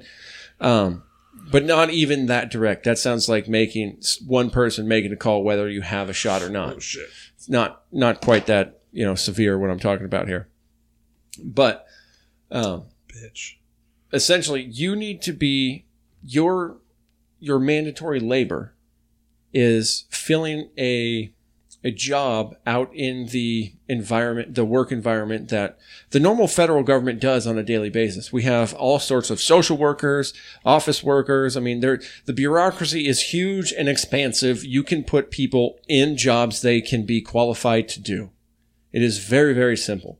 You do have to pay them a wage Yeah. a you know we already have whether you agree with the minimum wage or not it's a separate argument you can pay them the minimum wage an actual state you know federal minimum wage and then you know put them in these jobs you know with trained people that are on the civilian side that work with these type of people that bring them into the What do you job mean these market type of people? these people just regular you know you have you you need to be certified to be able to like work with a a prisoner we'll. Reintegrate people back into society. I yes mean, because you need to just keep them criminals. out in in society and productive and you need to make if they don't have any experience there's a million jobs out there that there's a demand for that you can be trained for that the Unskilled government labor. un- unskilled labor is huge for one and i mean there's a massive amount of demand in that And territory. unskilled labor, just so that everyone knows, right? Just to be clear, unskilled labor is things that you can be trained on the job to do, like things Yes. you don't need as any type of special certificate to be like an electrician or something. That's not unskilled labor. That is skilled labor. You have to have experience. You have to know what you're doing. You know, to be like a general contractor or something like that. Like you have to have certifications and shit like that. Like you have Yes. to, you gotta, you can't just be a guy who builds shit in his garage. But in all trades, there's a position called a laborer, Yes, essentially, or they some come other, but essentially, a gopher. it is an apprentice position where anybody uh, without any skills at all can walk into that job and within a certain amount of time be trained enough within that trade to be able to take over that next position Yeah. right? You can build yourself up through the trades. Whereas a, there's a massive hole in trades. That's one place you could focus. But I mean, even just everywhere in the bureaucracy that you can train people to do these jobs, it'll keep them active. It'll make them productive. And there's none of this sitting around, you know, you know, they- about society. staying inside this, you know, this quagmire of of Ooh. hate and resentment and all the crap that is our prison system right now. The revolving it door of that prison. for yes, it removes that bad cancerous part of it. I got. I got. So you go you go back and you spend the night there. You do all the the, the normal Yeah. things. You are still under lock and key, but at the end of the day, if your punishment for fucking up and I don't know, white collar crime, you may spend the rest of your life a ward of the state. That won't change, but you still are forced to go out there and be productive in society Yeah. and do things that need to happen. And it keeps you out of trouble. It keeps you from getting worse. And it benefits society as whole. You're not just you know there are some people that will go and sit in a cage and deal in the in the darkest corners and the recesses of society because they are a lost because mm-hmm. You know, serial killers, stuff like that. Like there's no rehabilitating you. You need to go and we could talk about what to do with them on a separate page, but that's why at the end of the conversation, in a perfect world, I am for hundred percent prison labor, but it the entire prison system with needs the to change. As is right now, prison labor is essentially indentured servitude. Yeah, and, part of whether part of you the, volunteer for it or not, it doesn't matter because how you know the private uh, private prison system Mm-hmm. thing needs to go away. Um, and I understand that the reason the private prison system exists because the government is even shittier at running the prison system. well, let's talk about let's talk about how the reform works on another podcast. okay, word. Sorry. no, But anyways, yes. So 100% prison that's a labor as long as it's successful. because that's a big conversation. To talk about the the reformation of the prison system is a big conversation. Indeed. as far as it's concerned right now, prison labor is indentured servitude, and I am not on board with it. you think prison labor of any kind is indentured servitude? Unless you pay them a, and I can't even, I don't want to say living wage, but the, the state, the state has no authority to make you be productive, to, to force you to do anything. I mean, it's a violation of human rights. Yes, I understand that you need to be punished, but in that case, throw me in a cage, lock lock away, you know, Well, lock the that's key I don't away for twenty that, years. I don't think most places it's forced. Like I don't think you can do that, and that's what I'm saying. I'm talking about As long as it's not forced, I'm talking about people who volunteer for jobs, even if it's for two cents an hour or whatever. Like those people are volunteering for those jobs, applying for those jobs. so you know. strictly on a volunteer basis, that is totally fine. because I and you can pay them pennies on the dollar, As- but I mean that's fucked up. But at the end of the day, you signed up for it. It's a free world. As you know, far I as know you're locked up, but you can make stupid decisions as much as the next guy. as far as I know, um, and that's something that I can certainly look up before next week. The vast majority, if not all, jobs in prisons that are done by inmates are on a volunteer basis. as I far would- as I know, Okay, and as long as that's the case, I'm down. Whatever. Because I believe that you that are time. correct. I believe that being forced to do labor would be under the guise of indentured servitude, and I don't think that that is the case. I am sure that there are some undocumented cases of that. I'm not saying that that never Yeah. ever happens because I am sure that again, if we were more famous, It's- someone it's would come old, out yeah. and say, "My fucking cousin, you know, was Yeah. in prison and this happened, and you know, they forced him to do this." You're on But work deal on a- today, so you got on to a- go out and make big rocks and little on a rocks. broad basis, I am fairly certain that the jobs that people have within prisons, mm-hmm. staffed by inmates, are on a volunteer basis. Okay, so off of that basis, I don't think you should. It's tough. Should you pay them? That's so interesting. I think that if it is a private prison, if it's a private private private prison system, hmm you have the opportunity to pay them whatever you want. Yeah, that's fucked up in itself. The private prison thing. That's a whole other conversation. but if it is a private prison, you have the right to pay them whatever you feel is responsible. but if it's a state, But if or it is a federal state or federal prison, there is no pay involved, and it is hundred percent on a volunteer basis. But I think it is. I think there is Okay. pay involved. But you don't think there should be, is what you're saying. You don't think if it's done by the state or the No, because I don't think I want to pay you. even like I two don't, cents or whatever. yeah, as a taxpayer, I don't want to pay you a cent, and and not the fact that I don't want to pay you. It's Right. just what you're doing is is not beneficial. I don't think to your to the end result that I want the prison system to do. I think some of it is it's for just busy time, work. too. It's it's it's a way for you to get out and about. You're not Yeah. locked in prison. It's all that stuff for whatever reason, but it's if it's not benefiting your end goal to being a ma- more rehabilitated person in society, then I don't want to pay for that because it's fundamentally wrong. You shouldn't be doing it unless you just want to go out and just not be there. That's fine. And then Can that is on you to make that decision, but we're not going to Yeah. pay you for it.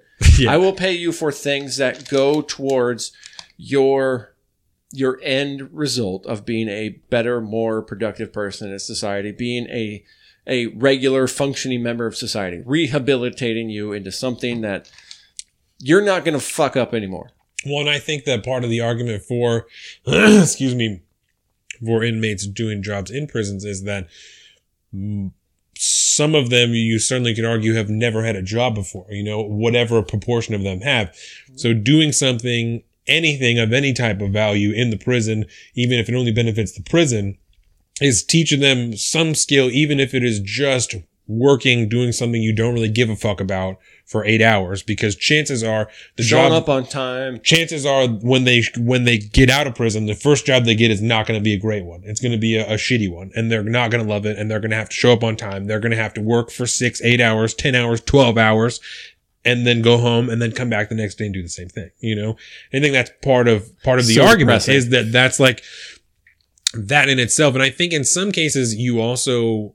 If not pay, I think you can also work like it works towards time off. You know that you can earn time off of like of your sentence for that.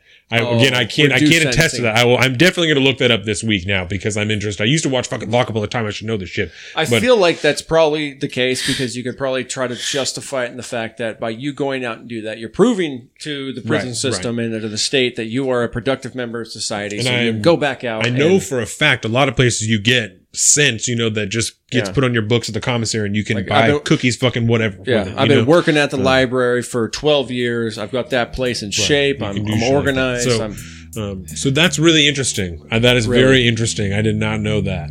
I love when we don't. surprised. Yeah, I love that. That's perfect. So, so there you We're, go. we're Zeke. not an old Yeah. married couple yet. Yeah. So that there you go, Zeke. That's what we have uh, as far as that. Um, I think we should take a break you think so? You have to go because pee real I got to quick? pee so bad. All right, man. all right. Let's do it. We'll be back and we'll hit uh, some sports and uh, Pop culture, baby. Yeah, a little bit baby. of pop culture, a little bit of sports, and we'll get the fuck out of here. Peace. Welcome to the salt of the streets, coming at you every week with this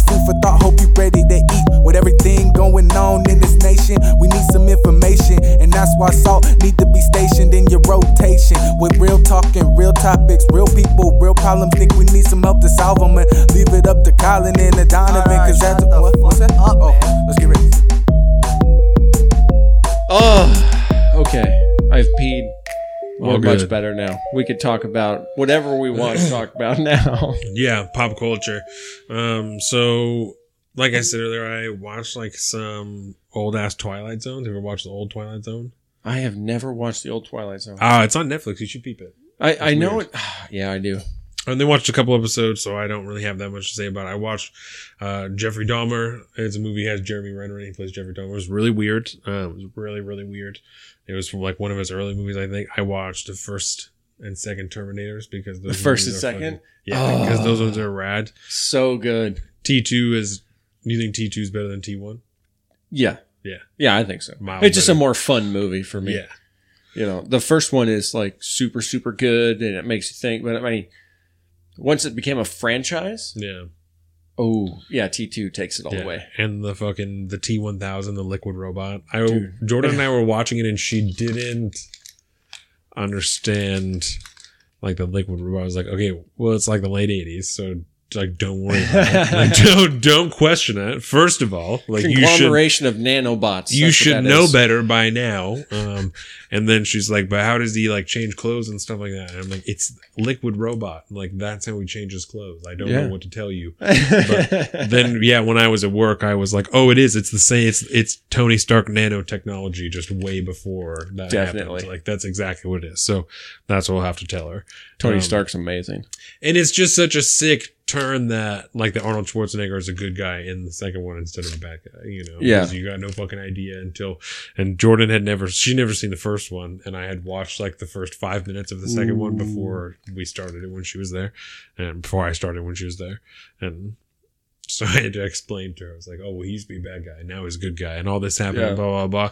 It was Yeah, really that- funny. It's a stark difference between the first one and the second one. Yeah, it? yeah, it It's- was awesome. It's stark difference. Um, I don't know why, but you you talked about Arnold Schwarzenegger, and I haven't seen this movie in a long time. But have you ever seen True Lies?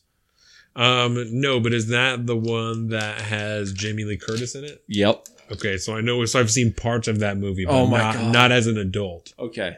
You need to watch that movie. It is one of my favorite Schwarzenegger movies of all time. It's gold. It is pure fucking gold. The ending, you're just like, oh, The Governor, dude. it's it's so perfect. yeah. I fucking love those movies. I also watched a movie called Wind River, um, that has Jeremy Renner in it. Do you know who Jeremy Renner is? You know what I'm talking about? Yeah, the uh, Arrow, Yeah, The- Hawkeye Hawkeye. There you in go. the Avengers. Yeah, um, Which so- is probably his his worst role because he's better. He's great in every movie he does. So in this one, this movie was fantastic, and you would love it. Um, and it's on Netflix, so you need to be watching it. And he plays a wildlife ranger, right? Ooh. In Wyoming is where they're at, and he he works in like a huge district, you know, and part of it is on an Indian reservation. Um, and so he's working on finding some the like the the start plot, you know, is that he's working on hunting some some mountain lions for the Indian reservation.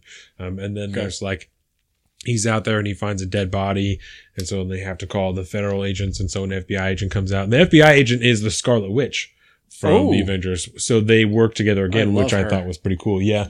Um, do you know What's her name? she is something something Olsen? She's one of the Hmm. Mary Kate and Ashley Olsen. She's one Yeah. of their sisters, whatever her name Yeah, is. Yeah, she's the non-twin Olsen yes, sister. Yes, which right. I didn't know for a long time. Jordan told me that.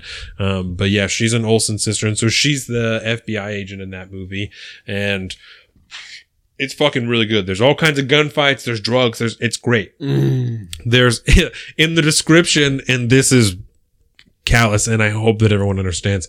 Um, in the description of the movie, it's like saying that it's R rated for, you know, violence and this and this, and it says a rape, which I thought was really funny for some reason that it doesn't just say for rape, but it says a rape. Like specifically, Singular. just so you know, there's only one. Like just don't, you know, like it makes a difference if there's one rape scene or two, you know, but I guess Yeah. I guess it could be a difference between one and ten, you know, which would make a difference. I just I thought it was interesting. I've never seen that before that it says a rape. you know? a rape. So, which it was definitely a graphic rape scene. It was not like It's one Oh, of those where you know. the the point of the scene is to point out oh, is this to make is you happening. oh yeah, is to make you uncomfortable with what has happened. yeah. Um, but it's a pretty fucking great movie.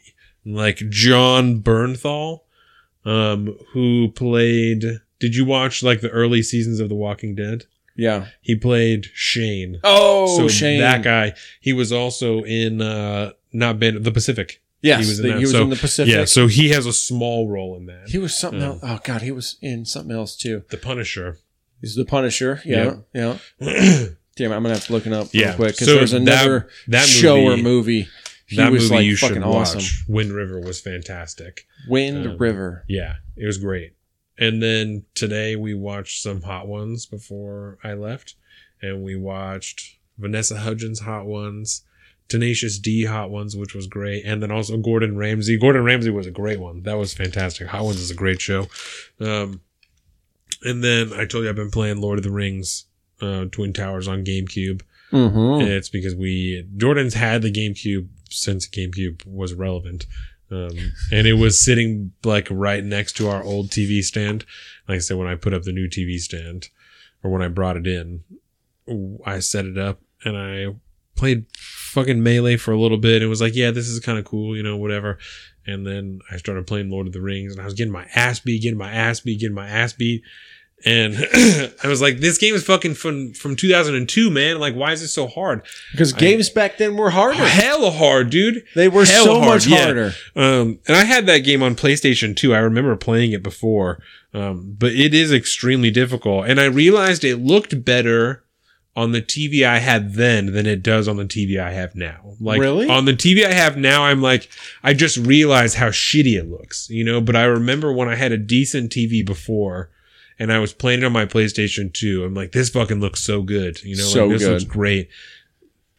And maybe it's just because I remember it more vividly at the time, you know, but I really felt like it looked better on. Maybe it's because my TV is so big, you know. Yeah, because the it's not graphics. made for a. yeah, because the the poor resolution, we'll say, of an old TV Oh, it's shit. Yeah. lended itself to like playing Final Fantasy VII. Yeah, yeah. You know, And there's, now like- you put it on, you're like, wow, that's that's There's splices of the movie in there, you know, like little cutscenes and stuff. And um, for some reason, it starts in shit that happens in the first Lord of the Rings. Like that, I don't really understand. Like the first thing that you do is like the beginning battle when you fucking cut off Sauron's hand like a thousand years ago or whatever. So, yep. And then you f- like go into the goblin mine, you know, so you fight that big octopus thing. oh yeah, Um, yeah, And yeah. then you fight the giant troll, and then you fight the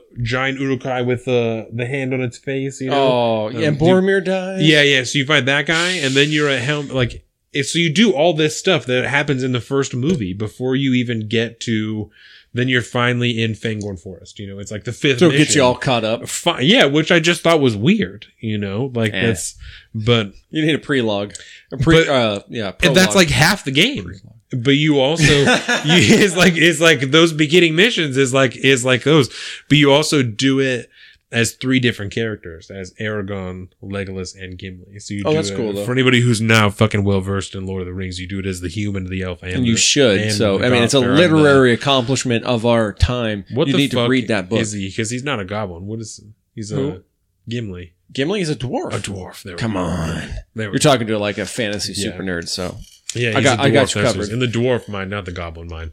That's well, the I goblins were in the dwarf in mine, though. yeah in the dwarf mine yeah so it's it's actually pretty sick um but i i don't know why i got away from red dead because i still think about that game all the time but i think just because i plugged in You know what happened you this week. You remember what happened this week? you you see you got all the legendary animals now every single one No, no no, because I can't get those ones that are close off to me as oh Arthur. i thought that the panther was down in there no, no, the panther Oh. is down. The legendary cougar, I want to say, is down there. so There's something. so i must have got the legendary panther that must be the one Mhm. panther i got Yeah, that's the legendary one, and it it requires you to get to a certain point in the in like the. before it It's the last ma- Yes. uh, master hunter challenge or something like that. It's one of those. some shit like that. Yeah.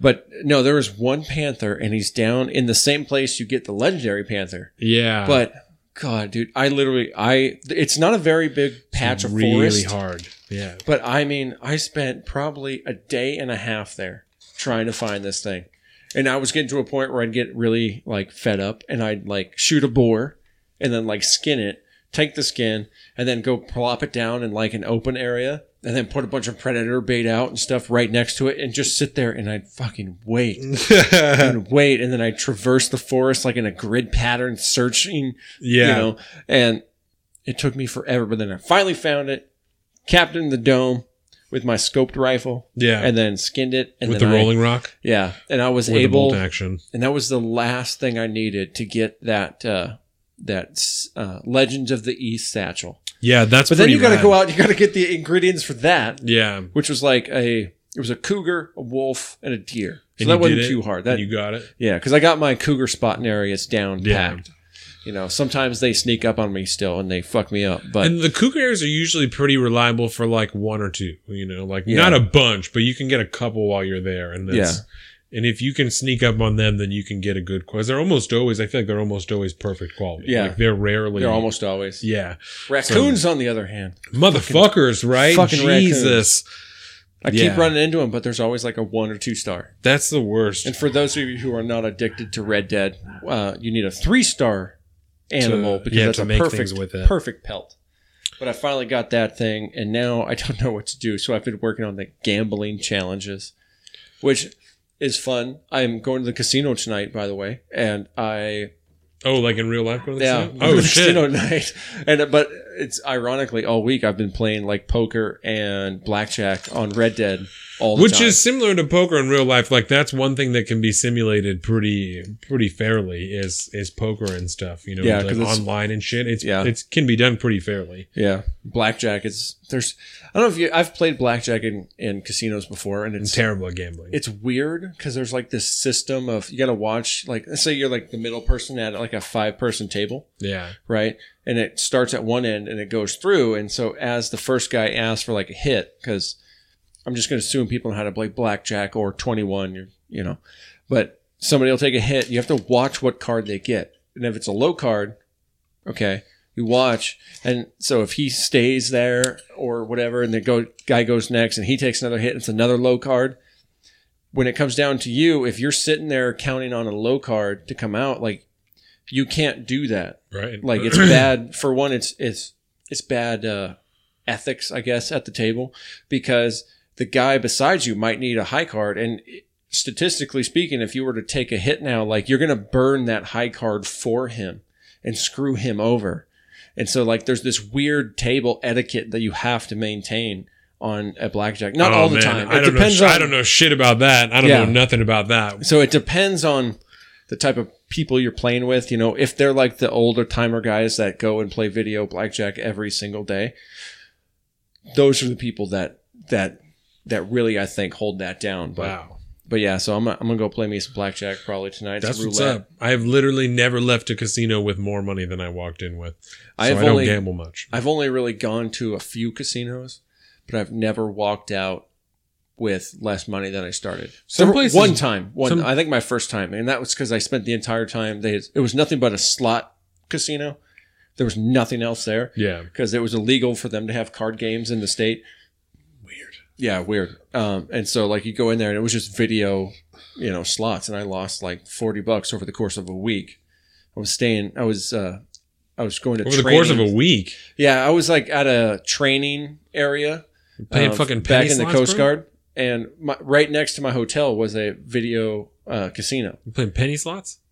I mean, basically, yeah. I mean, that place was designed for like to suck money out of retirees, and so like going in there, and we were just doing it because there was nothing else to do during Yeah. the time off. We're in the middle of nowhere. There's a liquor store within walking distance and a video casino within walking distance. And so we decided to go to the casino instead and have more fun. Some places don't have casinos, right? Yeah, a lot of places it's illegal unless We're it's just- on like tribal land. We're just blessed here. That's because we have a lot of tribal land. Hell of tribal land. Yeah, we're not. There's no legal gambling other Right. than I think uh, what do you call those pull tabs? Yeah. But I think that's on kind of all the bars, the pull tabs. I Yeah. never won any fucking money off pull tabs either. dude. I don't. I'm one telling time- you, I'm not a. I'm not gambling. That's not me. I'm not, I gotta tell I'm you. not lucky that way. I don't usually buy into stuff. I don't even do the lottery most of the time.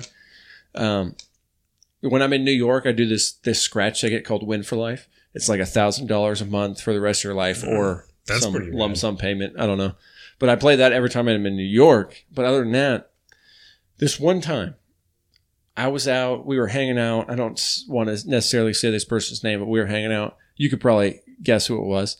And we went to a bar for I think we were just out like fucking around and it was trivia night maybe or something like that. So we went to a bar and he got some pull tabs and didn't win anything. I think he won maybe like five bucks or something like that over the course of it. But he went out um, to the parking lot to go grab something from his truck, found a fucking hundred dollar bill What? in the in the thing.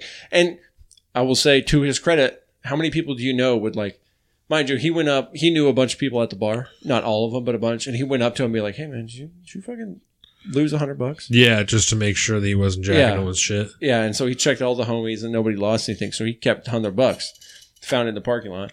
So the next day we go back to the same bar for breakfast, the next day, and we're sitting there and we're both hung the fuck over and everything. So we're drinking Bloody Marys, and he gets a bunch of pull tabs.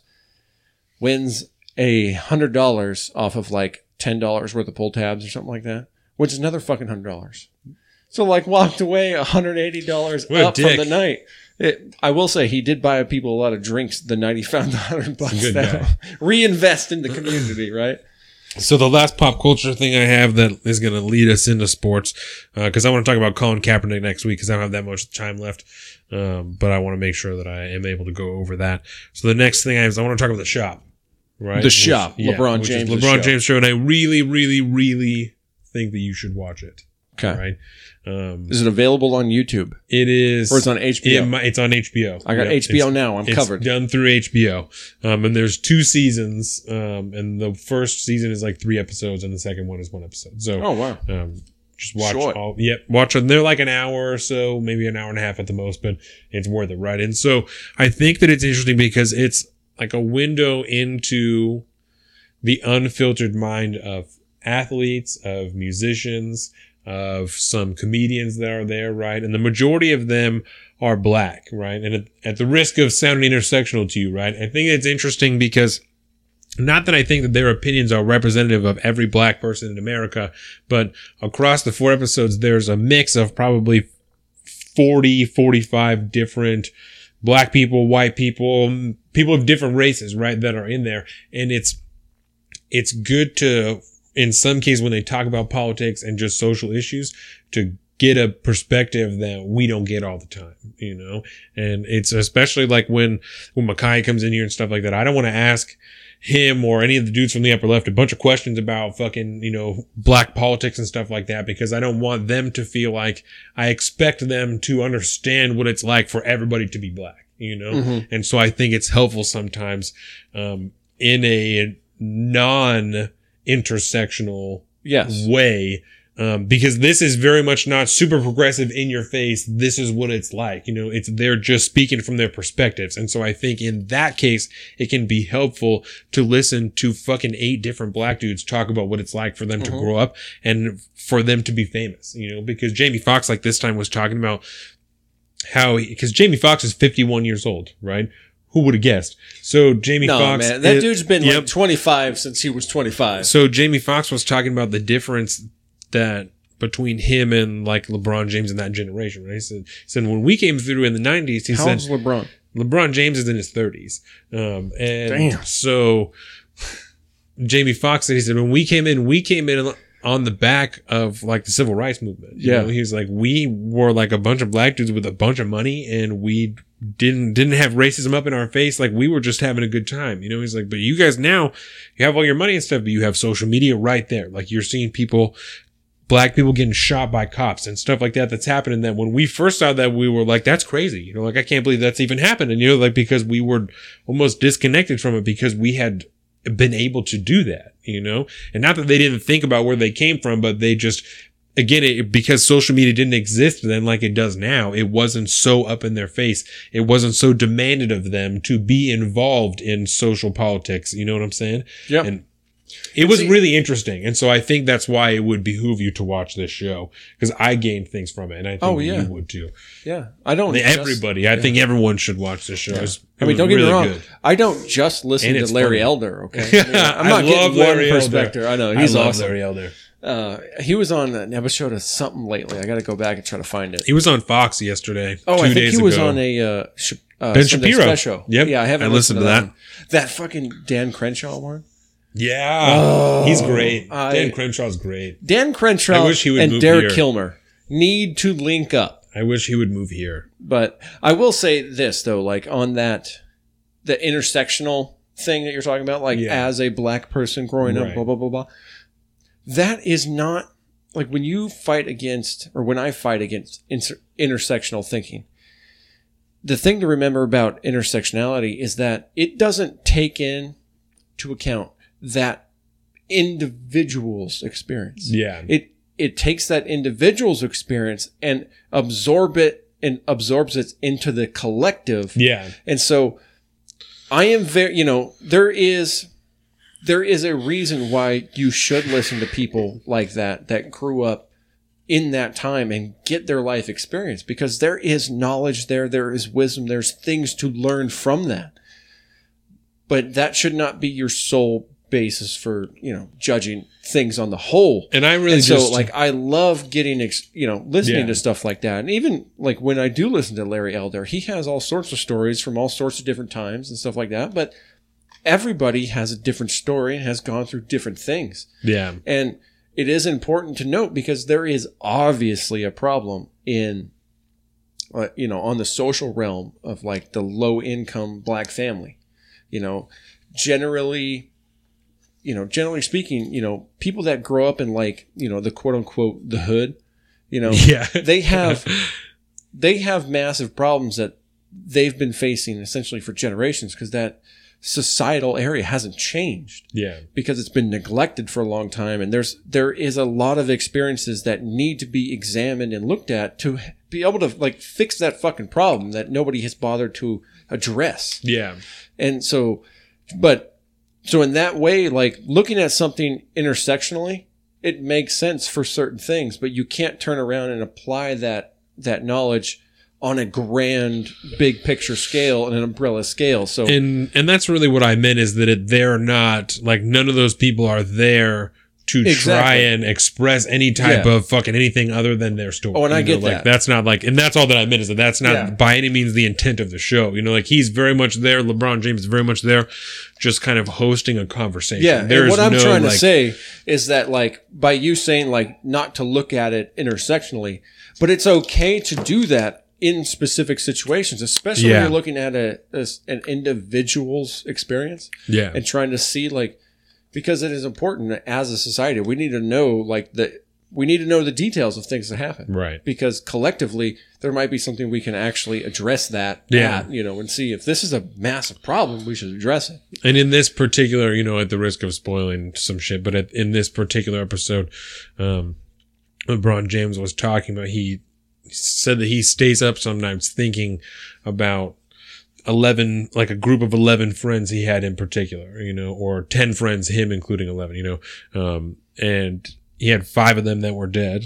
Five of them now that are alive and that are with him, thriving in, in the sports community, doing things um, in different capacities. And he, it's like, I wonder all the time, you know, what about me sent me down this path instead of the other one, you know, that mm-hmm. put me in this group instead of the other one. And he said, and I think, he said he thought very much that it was the support system, that for whatever reason, the town he came from saw him and bound together and said, we cannot let this kid fail. Like we have to do everything we can to make sure that he makes it, you know? And he's like, and why? You know, what about me made them do that, you know?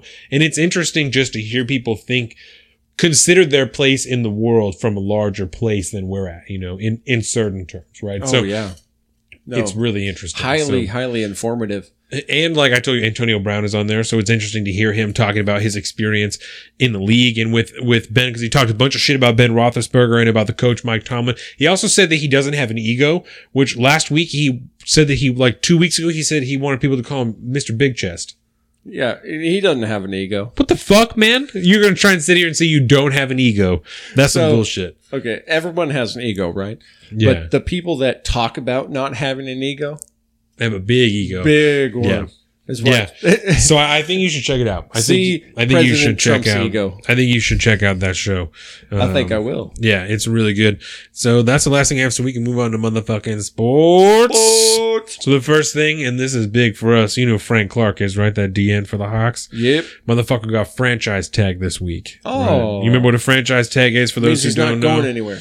Correct. This year, so franchise tag for those who don't know means that he's going to get paid the average of the top five players at that position this year, right? So last year he was on his rookie contract.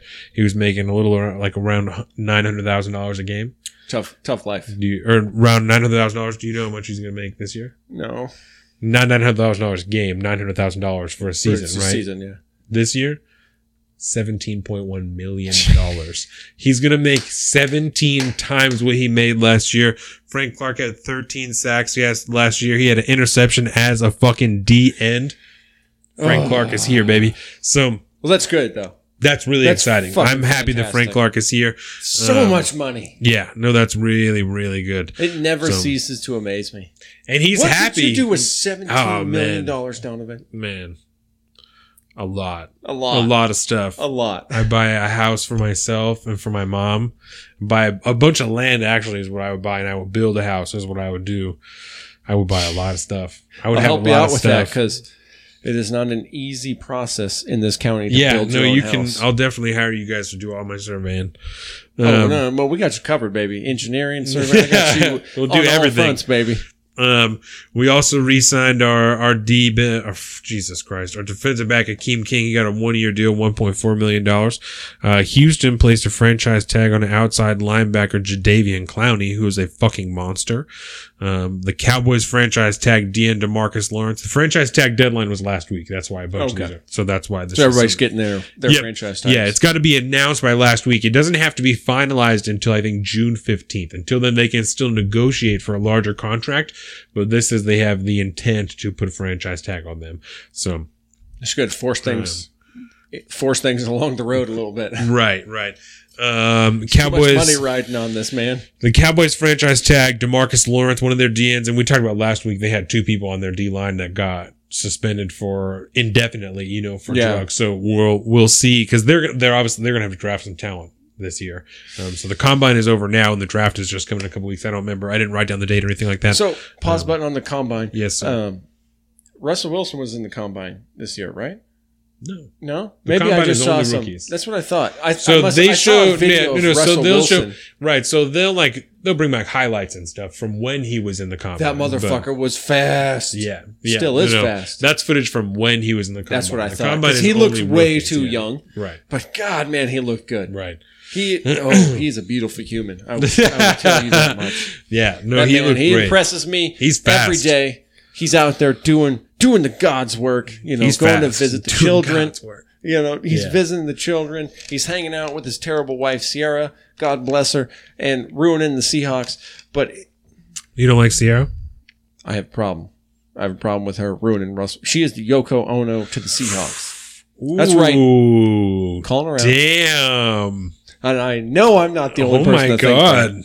For whatever reason, and actually, I don't. I think that's pretty overblown.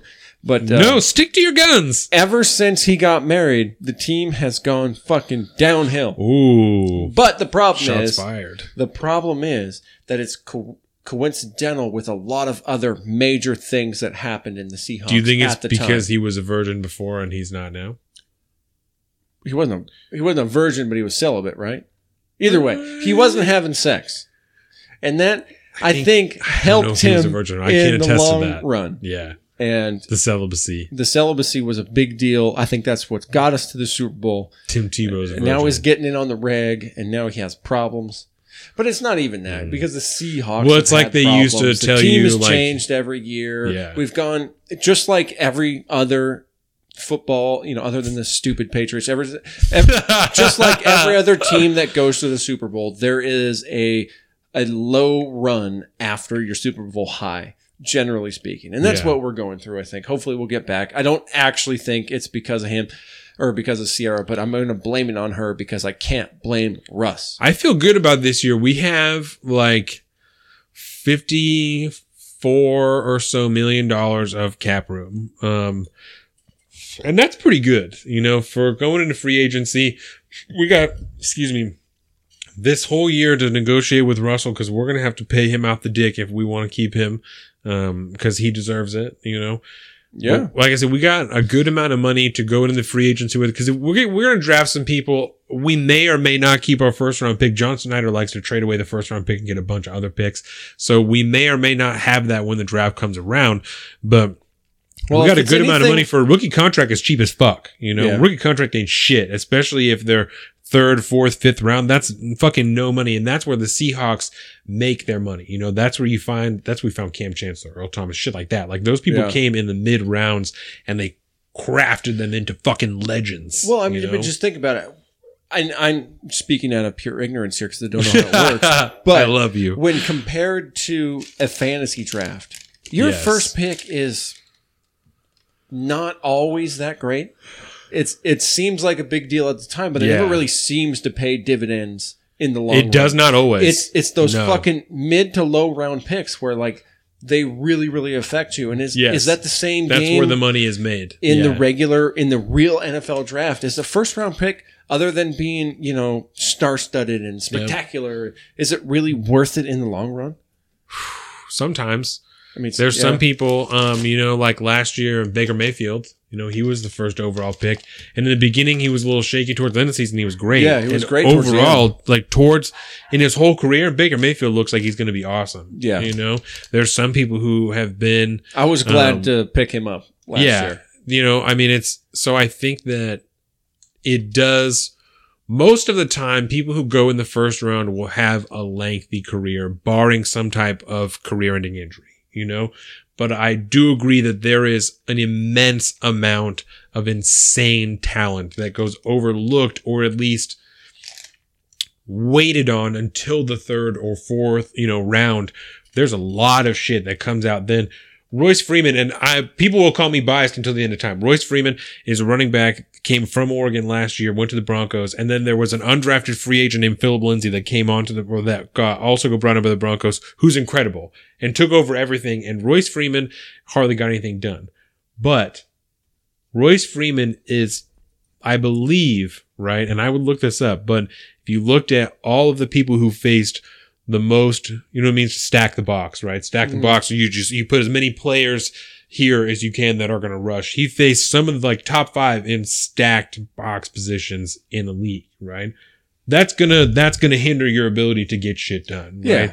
And so, It's kind of So like how Russ, I don't think is he's not playing. and he did not go first round. He was a, he was a mid round pick. Yeah, Like, and I don't think Russ is operating anywhere near his potential they're still because figuring he it out. needs. yeah. Yeah, they need that O line to figure their shit out to Well, give and they him the protection he needs and to they had do the- what he does best. And they had the new offensive coordinator last year in Schottenheimer where he was so focused on running and they're still trying to figure out like, cause Russell Starr is starting to get older. You know, they don't Mhm. want him to have to run as much as he was before. But when he does run, he makes fucking magic with it. You know, he's still able to break off big pieces last year.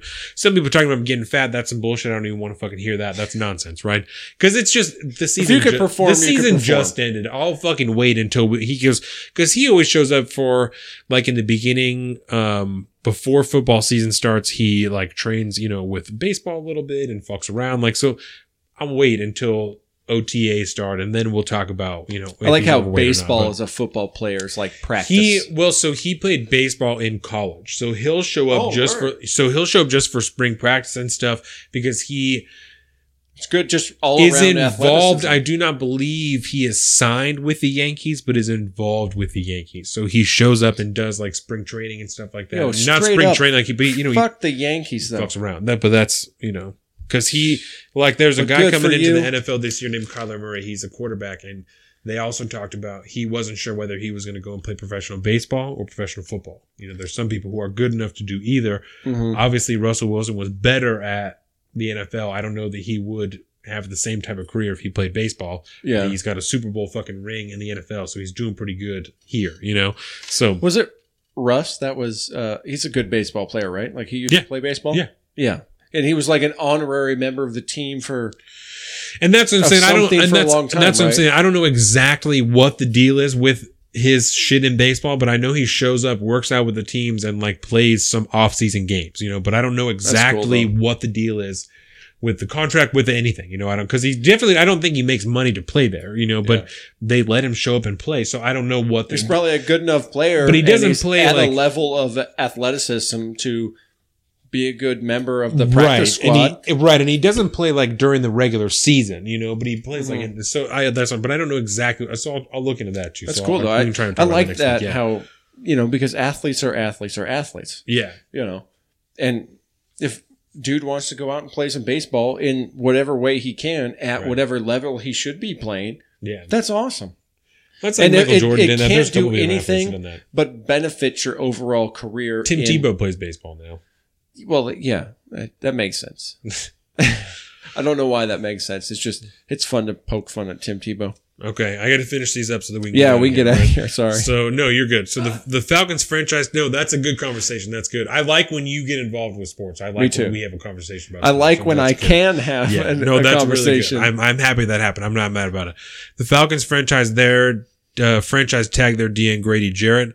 The Ravens released safety Eric Weddle, who's fucking fantastic, and then the Rams signed him to a two year deal right after that. So the Rams defense is just growing even more. Don't give it to the And- Rams, And man. Ndamukong Suh only signed a one year deal last year. So th- I think they're going to let him see what's up with the free agency because he wants Yeah. a fuckload of money on Ndamukong Suh. And they're about to have to start really paying people, the Rams. They only have a small window where Jared Goff is still in his rookie contract because they just had to pay Todd Gurley last year. And so When's his rookie contract up? A year or two? I think Jared Goff has two more years. Like I think Okay. this is his fourth year and then they probably have a fifth year option on it. So, All right, calling Scott. it right now. Rams are going to take the Super Bowl next year. so we'll, we'll That's see what It's year. happening.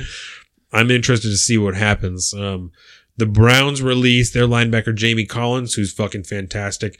Pretty sure he's a Pro Bowler. Uh, the Broncos agreed to trade Case Keenum, who's the quarterback they they signed last year. But remember, they just got Joe Flacco Yeah. uh, from the Ravens, and so they traded Case Keenum and a seventh round pick uh, for a sixth round pick. To, I don't. Why didn't I write down who they traded it to? But Case Keenum is ass. That's why they had to trade him and a seventh round pick just to get a fucking sixth round pick. Um, they that bad. They got to unload. And, yeah, the Broncos released safety Darian Stewart. The Bills on Thursday, it looked like the Bills were going to trade for Antonio Brown. And then when I woke up Friday, Antonio Brown had said, "I'm not fucking playing in Buffalo. Like we're not trading for Buffalo. No, whatever." it's too And cold up there. It was expected that they were going to have a trade ready by Friday, and nothing has happened yet. But now I guess there's some reports he's telling people around him that he's he's likely to be in Oakland. So we'll see where he goes. The Steelers said they want a first round pick for Antonio Brown. The Raiders have three first round picks. So we'll see where they're at with it. Um, the Giants traded their linebacker Olivier Vernon, who's fantastic, to the Browns for offensive guard Kevin Zeitler. Zeitler, how you know, fuck Zettler, however the Zeitler. fuck, you know, Zettler, whatever it is. Zettler. The Dolphins cut Danny Amendola. The Eagles are looking to trade Dean Michael Bennett. They traded Dean Michael Bennett and a seventh round pick to the Pats for a 2025th round pick. So the Patriots have Michael Bennett now. Um, and I think he had like, what? Yeah, I think he had like eight or nine sacks last year and he didn't play full time. He, like he split his snaps with other people because the Eagles had so many people on their D line. Um, I hate you, Patriots, so the much. Steelers traded their offensive guard Marcus Gilbert to the Cardinals for a sixth round pick. The Cardinals cut Mike Glennon and Antoine Bethea. And the Jaguars released Carlos Hyde and D tackle Malik Jackson. And the Chargers re signed Denzel Perryman to a two year deal. Damn. That's it. It was a big week. There's lots of shit that happened this Yeah. week. Oh, I got to get a line ready. Yeah. Whoops. So before you go, one quick question. We don't have to get too deep on it, but Tell me. how do you think it? I mean, when it comes to whether or not you make a decision as a football player to say like, yeah, I'm going to go to Buffalo. How much? What percentage of that decision is going? I have to go live in fucking Buffalo. I think it depends on the player, you know, because it depends where you're who from. wants to do and, that? And I don't know where Antonio Brown came from. I don't know what school he went to. Yeah. I don't know where he was raised. I mean, no But- offense against Buffalo, but the weather is really shitty. I mean, it's Some people love the snow. That yeah, you know, that's what I'm saying. It, it depends. Like there's Yeah. some people who Real love the snow. There's some people who never played in it, so they don't like it, so they don't Mhm. want to play it. You know, X amount of games in the snow per year. There's some people who, even if they were from Florida, they went to school in New York, so they played X amount of games in the snow, so they're used to it. You know, Yeah. it it depends totally on the person. But I would imagine for some people, most people, the weather plays some into where they want to play. yeah. But Antonio Brown still has one year left on his contract. He's getting traded. So Yeah, where he gets traded is where it goes. But also, if he goes there, if he's getting ready to be traded, and he tells the team, "I will not play for this team. I will hold out all year. I don't give a fuck. I'll take the cut. I won't take the money. I will hold out." Then they're not going to want to trade for him because it's a waste of their time, waste Yeah. of whatever they traded to the Steelers to get a first round pick is what they're asking for. So I think Ultimately, depends. yeah, it just depends on whether or not he wants to make that decision himself. Exactly. And he's a big enough personality um, and does enough on the field. You He know, can demand- He has a little bit of leeway Yeah. in m- almost anywhere he goes, unless he goes to the Giants or to the Falcons or something like that, he's going to be the number one wide receiver. You know, there's very few people who, even though he's getting older, who are going to be miles above Antonio Brown, you know? So at this point, he has a fairly big bargaining chip in saying like, listen, I'm a top five wide receiver every year until I retire. Like that's where I'm at, you know? Mhm. So, cause I think he even missed Got a game little or- weight behind there. I think he even missed a game or two this year and still was top five. So Damn. you're balling, you know? He gets to make a little sway in them. Exactly. decisions. And he fucking, you know, he's got one more year and he wants to get fucking paid if he's going to get another contract next year. So there's a whole deal. So, What do you got? Oh man. Have I ever told you, uh, that sex workers use fruit during the act? Uh, yes, citrus masks the taste, it masks the taste of a dirty penis. In fact, 95% of fruit has already been in someone's orifice before it hits the market. Why would you tell me these things?